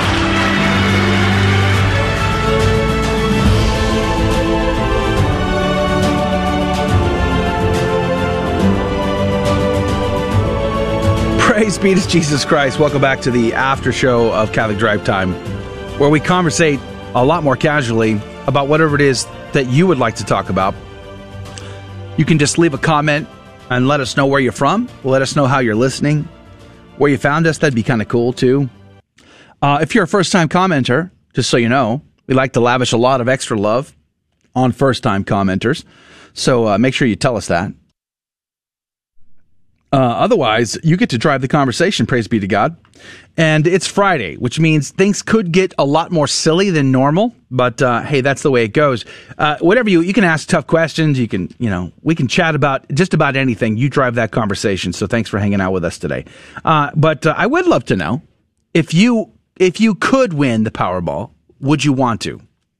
I'm on. I'm the only sane person in this room that suggests that I probably would be corrupted by that much money and couldn't handle it. So probably not a good idea for me. These people seem to think that they are so saintly, so pure, so so uh, so well honed in their spiritual combat that they would have no issues managing that level of wealth. I don't think I'm up for it. But Anna somehow disagrees. Yes, yes, I disagree. I, I, I have a plan. You have a plan. I have a plan. Uh, so let us know if you could win the Powerball. Would you? And what would you do with it? Comment. I'd like to see it. By the way, real quick, let me just thank some folks for hanging out with us. Let me mention some names, and we'll jump into it. Thomas Russell, it's good to see you back, my brother. Uh, God bless you. God love you. Thanks for for hanging out with us today. Mike Kay and Tammy, good morning to you. Praise be to God. Uh, it's good to see you guys here. Uh, Colin, good morning to you. Thank you for hanging out with us today. Jeff Burrier, it's good to see you. Praise be to God. I thought I saw uh, earlier. Let's see. I know I saw some others here. Let me. I'm scrolling. I'm scrolling. I'm scrolling. Alan Smith, good morning to you, my brother from Canada. Praise be to God. It's good to see you. We've had Alan on a few times. It'd be good to get him back. Eric Rodriguez, good morning to you. Praise be to God. David L. from New Hampshire, good morning. How's the weather in New Hampshire? I heard it was hot and stuffy up there, which is weird. Says uh, he loves the San Damiano crucifix behind Janelle, one of my favorite crucifixes. Yeah, praise be to God. Uh, let's see what else. Who else? Who else is here? I'm, I'm scrolling. I'm scrolling. I'm scrolling. William Hemsworth. Good morning to you from Tucson, Arizona. It's probably what 200 degrees and dry right now in Tucson. What is the weather like in June, in late June in, in Tucson, Arizona? Uh, Arizona is a beautiful state, by the way. Praise be to God. Josh Patterson. Good morning. I haven't seen you in a while, Josh. It's yeah, good- he's trying to get up earlier again. yeah, praise be to God. That's good. Uh, Josh is uh, one of the people I was uh, telling y'all about the other day that I said uh, we were I might be moving in with him. I kind of told them no, but now they're looking at a different place. So I don't now- know. Now you're more interested. I don't know. So it's I don't all know. about the place. No. we'll- Wow. We'll, see if it's if it's uh, even closer to the studio. Well, then that'll be very attractive. If Like- it's further, then it's less attractive. So I have no idea. Closer to the studio equal better, and I'm sure you you get the master suite, right? You did negotiate that. Absolutely not. That would be more expensive. Absolutely not. I'll take the smallest room. it's fine. Don, good morning to you. Luz, good morning to you. Praise be to God. Sean, good morning to you. Our friend from San Antonio, the GM of the GRN station in San Antonio and South and Central Texas. Joaquin, good morning to you. And Lori, uh, praise be to God. Good to see you there. Uh, let's see who else is. Uh, Buddy had a good question. Buddy said, Y'all mentioned that burial is very important to us Catholics, but we are running out of land. What happens in this situation when we run out of land? Yes, I would build a sub and do underwater tours in Tahiti. I guess that the second part was regards to your uh, Powerball question. But the uh, answer to the first question, uh, that's great. The I'm actually working on a podcast on cremation. The the question on cremation actually came from my grandma. She asked me if I do a whole podcast on it, so I'm going to do it because um, uh, we, she had a family member who was saying that she wanted to be cremated. And uh, yeah, so I mean, running out of land, we're really not running out of land. It's kind of a misnomer. Look at the Uh, map of the United States. the entirety of the population of the world country is huge. can fit in Texas alone and have a population density of London. Yeah. Uh, so we, we are not running out of land. But hypothetically speaking, if we were to run out of land, then we would just build mausoleums like they do in Louisiana, and you have entire families that are all buried, uh, and, it, and it goes upward. And so you, we, well, it wouldn't go be to problem. Jerusalem. Go go to the Holy Land. They they bury people above ground there all the time. Yeah, it's not a problem. Patty, good morning to you. Buddy King, good morning. Michelle Vaughn, good morning. Thanks for hanging out with us today. It's good to see you again, Michelle. It's uh it's been a while. It's been a hot minute. Jesus Robles, good morning to you, my friend, friend of the show. Thanks for hanging out today. Praise be to God. Uh, let's see who else is over. Oh, Glenn Trahan. Good morning from Connecticut. I bet it's uh, beautiful in Connecticut today. Glenn, I would love to know how your trip went uh, in EWTN land. Did you get to the shrine in Hanceville? I would love to know. Let us know. Buddy Kane says, uh, "Oh, you just mentioned the Buddy Kane comment." Yeah, praise be to God. You want to build a sub and do underwater tours in Tahiti? That'd be a cool job, wouldn't it? I did. I took a uh, wasn't a sub ride quite so much, but it was like a uh, like a glass bottom boat. That was kind of cool. Uh, praise be to God. Josh said, "There's a house available for rent with a sauna." That's all I'm saying. Awkward. Well, okay. hmm. How how does do people have saunas in their homes? Yeah. In Houston? In Houston? Yeah, Yes. just walk, go no. outside. You walk Yeah. outside and Well, you know, a lot of folks, like my father, he had a sauna, um, mostly because of, of medical issues, health issues. It really helped to alleviate uh, joint pain and, and other things. So a lot of people do have them. Uh, they're here. Look, this is a sane person. Uh, finally, a sane person. Uh, Colin says, "I agree, Joe." You- That Did you- that's that's already he's already wrong right Praise here. be to God. It's only been I it's we're, we're not even past Joe. the first sentence and No. he's already wrong. This list this demonstrates his Comment level of redacted. of uh, intuitiveness. I agree, Joe. I wouldn't like to win it. If I did, I would have to give it all away to good causes, like great laity coming up evangelizing the church, as Fulton Sheen said. Praise Like- be to God. like maybe agree. donating to the Laity will Guadalupe save the Radio. Network. or the Catholic Drive Time Show. We'll take it because we would love HDMI cameras. we would we'd love to do the proper lighting in here. That'd be amazing, and improve some of our tech would be awesome. Um, uh, poor Mr. Thomas's comment just got just got uh, yeah, because he said the word Russians. got got censored. We just we did get hit by Facebook this morning. Facebook has claimed uh, there's somebody has claimed copyright or, or something about some of the, the, the music bed under the news broadcast. They claim that it's a uh, a violation. It all belongs to somebody else. So we're gonna have to look into that over on the Facebook side. What else? So that's the question right now on the table is if you could win, if you could win uh, the Powerball, what would you do with it? Or one, would you want to win? And two, what would you do with it? You know, what's interesting is when you look at the Powerball winners, there's a high statistic of people who blow that money and then they're, they're right back to where they started within like 10 years. You know, um, it depends on how they spent it. And they blow it quick. quick. You know, depends on how you spend it. Not, not to mention, I mean, if you're if you're going to spend it on uh, houses of ill repute, or you're going to spend it, you know, just buying, amassing um, things, then yeah, blow through it. You're, you know, but if you're going to use it for good causes, if Yeah. you have a plan, you know, money is a great tool, and Mo- that's what it is. It's a Yeah. tool. Yeah, well, uh, another brilliant, insightful uh, viewer of uh, Catholic Drive Time, Thomas Russell, says, I would not like to win the Powerball. I turned down a bank job because I really don't trust myself with money.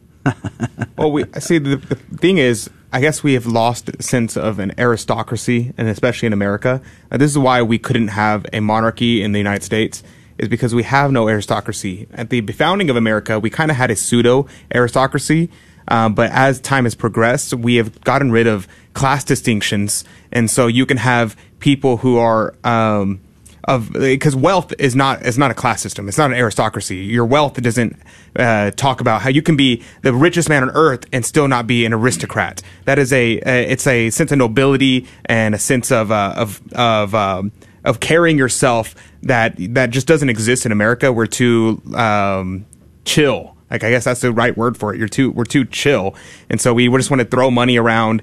Uh, we don't have this sense of I have a aristocracy. I'm a lord of my land, and I am take care of the people with my wealth. Um, it's kind of gone. Uh, but wealth isn't a bad thing in and of itself. I mean, that's why No. we had kingdoms and lords, right. and they were able to take wealth and use it properly. Um, but we kind of don't have that in the U.S. That's why we see people who become rich because they're not aristocrats. They don't know how to handle money, and they they Right. become wealthy, and it completely derails them. Whereas the aristocrats had money, but they were raised uh, being taught how to use it for the glory of God and how to use it properly. Now, of course, we see that corruption in that whenever it happens, uh, we see like the French Revolution. Once God is taken out of it, of course, then you know the love of money is the root of all evil, um, and so we see the errors happen whenever the aristocracies uh, don't have God. Yeah, you know it's interesting because in, in all in all truthfulness, I, I really couldn't care care much about money in itself. I've never been money driven ever. I've always been mission driven, never money driven. Um, money's just a tool in the toolbox. It, the love of money is the problem, not money itself, as you just eloquently stated. And it's interesting because there are some incredible things that we would do if we had large sums of resources. I've always uh, quipped about why is it that the hardcore left has all these billionaire financiers that'll get back, get behind all these programs, but those of us in the work of evangelization, like good grief, it's like pulling blood through a turnip sometimes. You know why is that? Why why don't we have uh, the you know for instance um, here's a good if the if you had a group of very wealthy Catholic benefactors people who wanted to put money towards a good cause you know I look at the censorship. Like we just got hit on Facebook because they say our music bed belonged to somebody else so they shut it down right there is no Catholic organization, no group of Catholic uh, wealthy uh, financiers who have gotten behind building a uh, a data farm, uh, a big plant with tons of servers uh, that are secure, high end, that are capable of hosting websites, uh, live video streams, audio podcast, uh, social media accounts, text messages, emails, and all the rest of the digital services specific for Catholic organizations that would be censored by the mainstream tech oligarchs. Like that would be a great use of people having the, having the funds to do so, but it doesn't exist. Um, all of these organizations that will speak the truth about marriage, transgenderism, abortion, and all these other hot button issues, and we get shut down. We could be protected by that organization. We could be given the opportunity to stay uh, to stay in the public space to some degree, uh, but have a place to put our stuff because the tech oligarchs aren't going to let you use their servers. They're, they're not going to let you use their services either, or or their platforms. And that's what we're facing. That's where we're headed. And yet, people with large cash they won't they won't uh, contribute to those things. That's interesting to me. Um, there's lots of things money will do, but I think it also what what scares me about winning the Powerball is that uh, that temptation towards greed, and that's really at the heart of the gospel from today.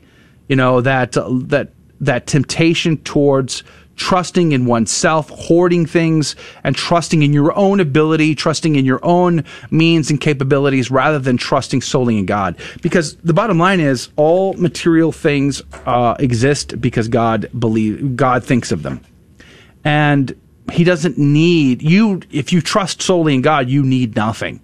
You need nothing more than that. Uh, like right now, I have there's you know in the nonprofit world, sort of retirement packages are non-existent. You know, so there's no retirement for me and my family, but we have to trust in God. God does not need me to have a 401k to survive until my death. You know, he, he doesn't need me to have anything. He'll give me what he what it is what it is his good pleasure to have. But boy, if you had the opportunity, that's the way I think. If I had a, a set resource of of uh, money or whatever, what would I do with it that would change the game?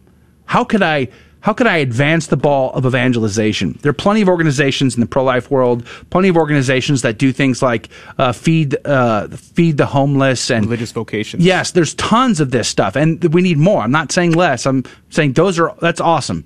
Those need to survive and grow, but there's not enough of game changing evangelization uh, that's going on, in my opinion. Where are the missionaries in our modern day society? I would invest that way if I had those resources. Yeah, I think I would probably go similar but I, my focus would be religious communities. I think if we, if all these religious communities that used to do all these great things, these missionaries, the Franciscans, the Dominicans, uh, the monks, the Carthusians, the Trappists, who have kind of lost their charism or have gone weak on their charism, I would, uh, the, if I could just do one thing, I think if I could, could encourage and revitalize Yeah. these uh, communities, uh, that would change the entire world. Yeah. Amen. Yeah, Mike K says, as I said earlier, no way. What does it profit a man? I would go off the deep end and develop into sin. Some people are equipped for extreme wealth, but I am not one of them. And I think you make up a good point here, Mike. We're all given gifts. I mean, Romans chapter 12, I think beautifully illustrates this, this point. Romans 12. We're all given aptitudes. Some of us have, we don't all have the same aptitudes. There are people that God has created that has, He has given them the aptitude of wealth management.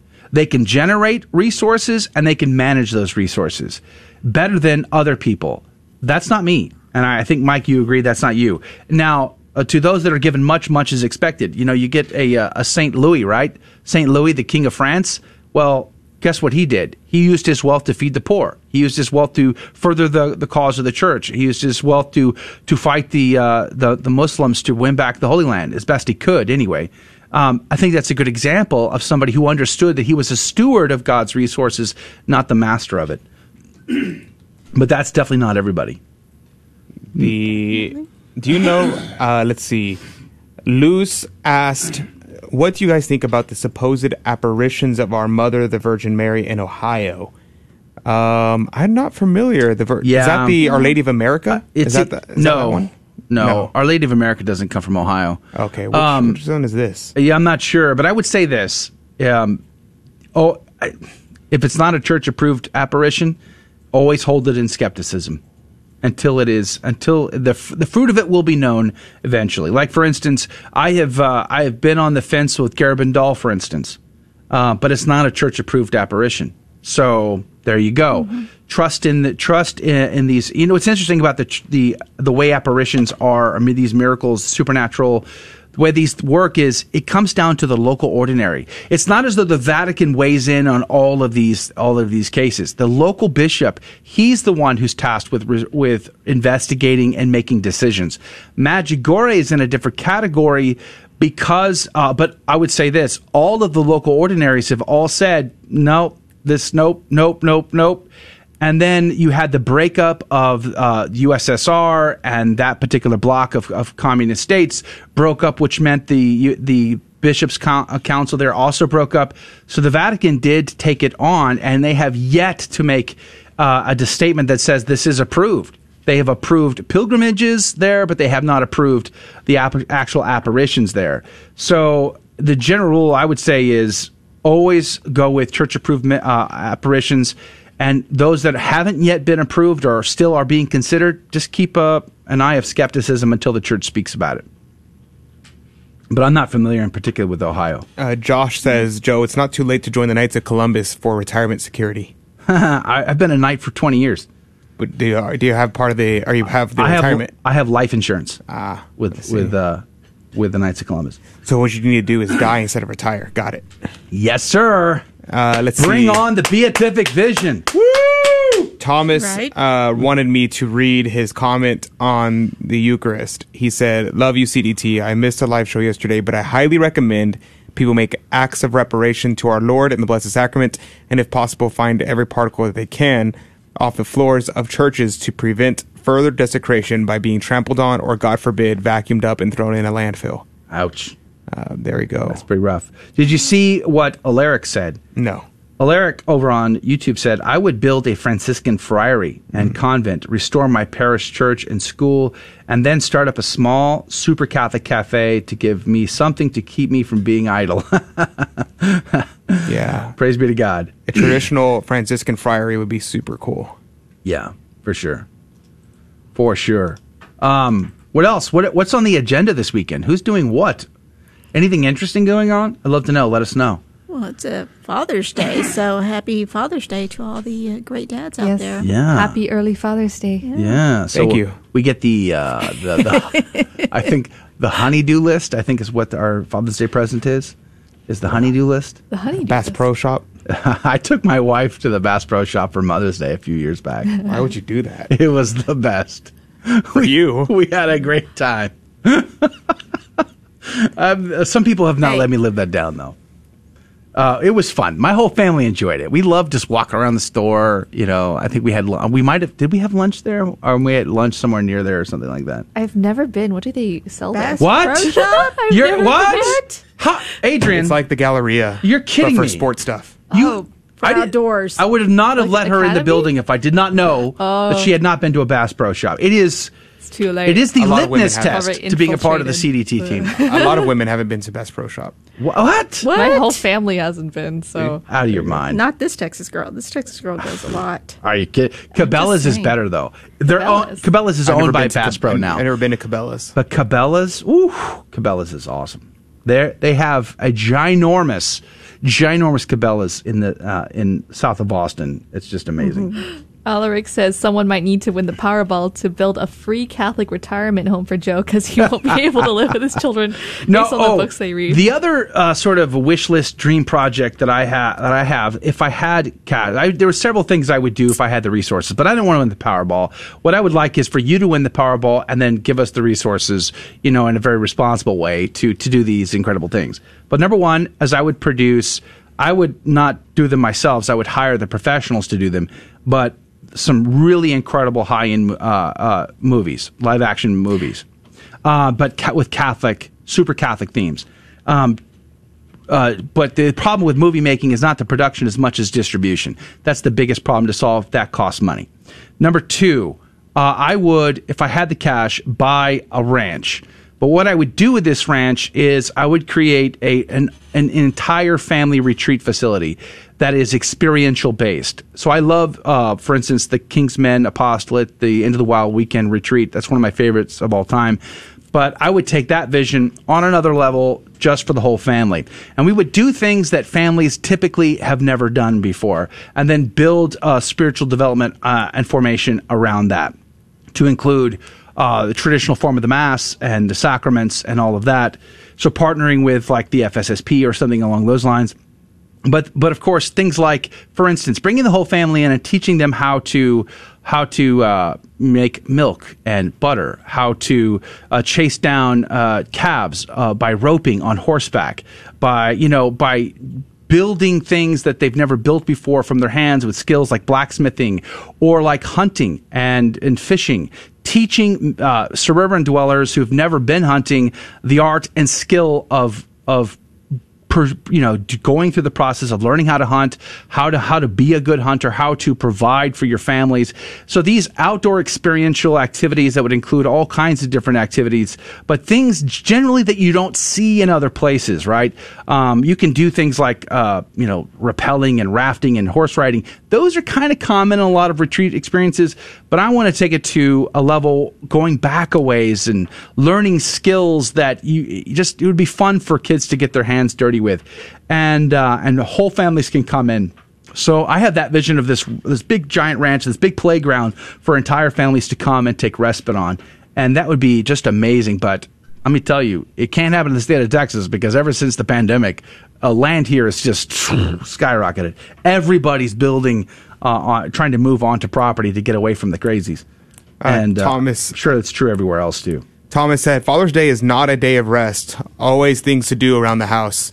Except Father's Day is Sunday, dude. You need a rest. You're required by God. God commanded you to rest. Rest on Sunday. Take a nap. Take a nap. Don't do uh, manual labor. Chill for one day, one day a week. Mike K says cleaning the house, going to church. Maybe I'll go. I'll go to the range. Nice, nice. Uh, what are you going to shoot? I, I'm just curious. Handgun, rifle, caliber. Let me know. Peace and quiet and calls from my boys are really the best way for me to spend the day. Amen. Amen. Uh, Colin says the great old America appreciation of our beautiful country. That's exactly right. That's exactly right. I mean, just imagine going to a place that's uh, Catholic focused, but just you're going to do something you've never done. You're going to be pushed a little bit out of your comfort zone, and it's just, just I just think that would be an amazing opportunity. My kids would love to chase chickens and goats, and you don't have to, you know, not a lifetime of it, but just uh, an experience of it. Just even that alone would be so much fun. Uh, every time we go to places like um, like here where we live, there's a couple of places nearby that take you back in time, like George Ranch, for instance.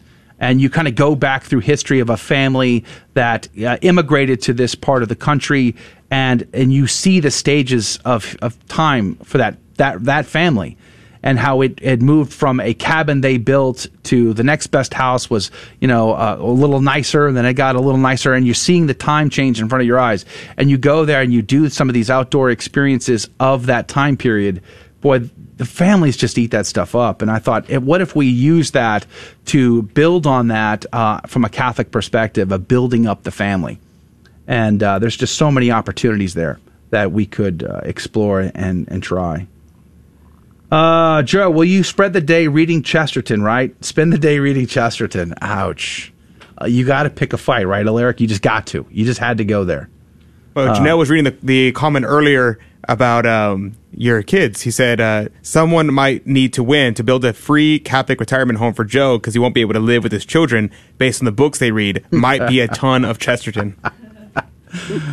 Yes, I, we were listening to, and this morning actually uh, driving because I have two girls with me this week because they're going through a Catholic writers camp, and today's the last day. In fact, we're going to leave here in a moment and go uh, finish that up.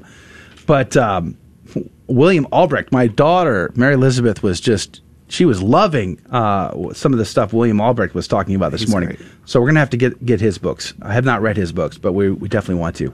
Mike K, AR twenty two. Uh, 22 pistol. So you're going on the cheap side of the ammo. I see how you're doing it. I see how you're doing it.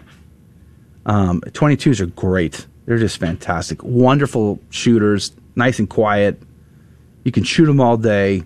Um, the problem is getting the 22 rounds can be difficult, but uh, they're not expensive. Praise be to God.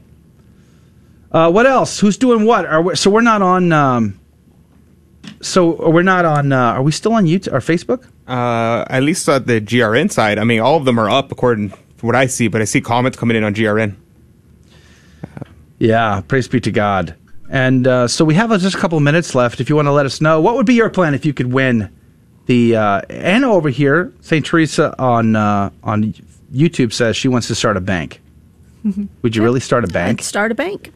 I, would start a bank. I don't know. I'm so scared of committing the sin of usury. Yeah. It- it- No, no, like- that's why I would start a bank. That's why uh, To there would be a lot usury? of loan. f yes, to prevent usury, um, because it, it, it's just it's it's out of control right now. It just is.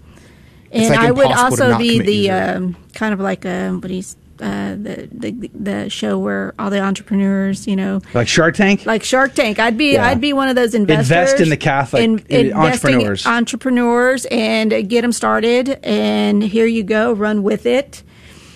Things like that. That's what I would do. Yeah. Uh, extreme um, poverty for people who are just in need. Yeah, give them just give them money. Give them money to pay off debts. What they need. Not I would make it necessarily- specific. Not, not necessarily to Yeah. like here's all this money. You know, go have at it. But some people need that a little reboot in their lives, and I would be there to do that. Yeah. Um, I would build a uh, you know, things like things that homeless we we do homeless projects as a family. Things that homeless folks need: take a shower, wash clothes. exactly. You know, ma- Um, imagine if you took a, a semi trailer and you built out a, a laundromat, a, po- a po- portable laundromat, and you pull over, to, you pull up to where the main center of homeless sh- uh, villages are, and you let folks wash clothes. I mean, that would be a cool project. That would be. You know, Mr. Thomas would be- says, um, "Is it crazy to build a Catholic monument on the moon if he wins the Powerball?" get get a hold of Elon Musk and let's move it to Mars. It'd be super cool. You know, build the first uh, build the first Catholic chapel on Mars when Elon Musk colonizes the place. Dude, I would love to go to like that'd be super cool. That'd be super cool. To Mars? To go to Mars, yeah. I would uh if we if we needed a um a like if I became a priest, the thing I would want to do is be the first priest on Mars. That'd be super dope. Or the first bishop of Mars. And so the way that would work is like if you became a if you became a bishop um, the the person who's in charge of Mars, the diocese of Mars, would actually be the um, the bishop of where the, the shuttle launched from. So the the ship, the spaceship, who so for instance, if it launches from Florida, the bishop of Florida of that wherever the uh, actual launch site is, so I guess Tallahassee is that where it is, um, or no, it's Johnson, right? I forget. Wherever it launches from, uh, that bishop will be in charge of where that ship goes. And so if the ship lands in Mars, the bishop of Mars is then the bishop from where they left. Yeah. And that's and we get that rule actually from exploring to the new world. And so the bishops of United States were originally the bishops of where the explorers left from. So Yeah. super cool. Uh, you can skip Mars and just go to Arizona, Utah. They're much better, uh, be- more beautiful places, and the weather's nicer. and I you can meet the demons there. You can walk around and breathe there too, unlike Mars, which you can't do.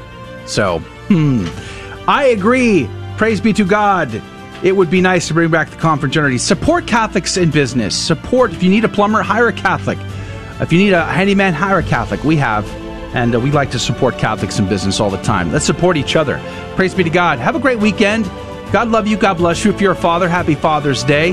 We'll see you back here on Monday. I'm not sure who's on the agenda on Monday, but I'm sure it'll be great. Praise be to God.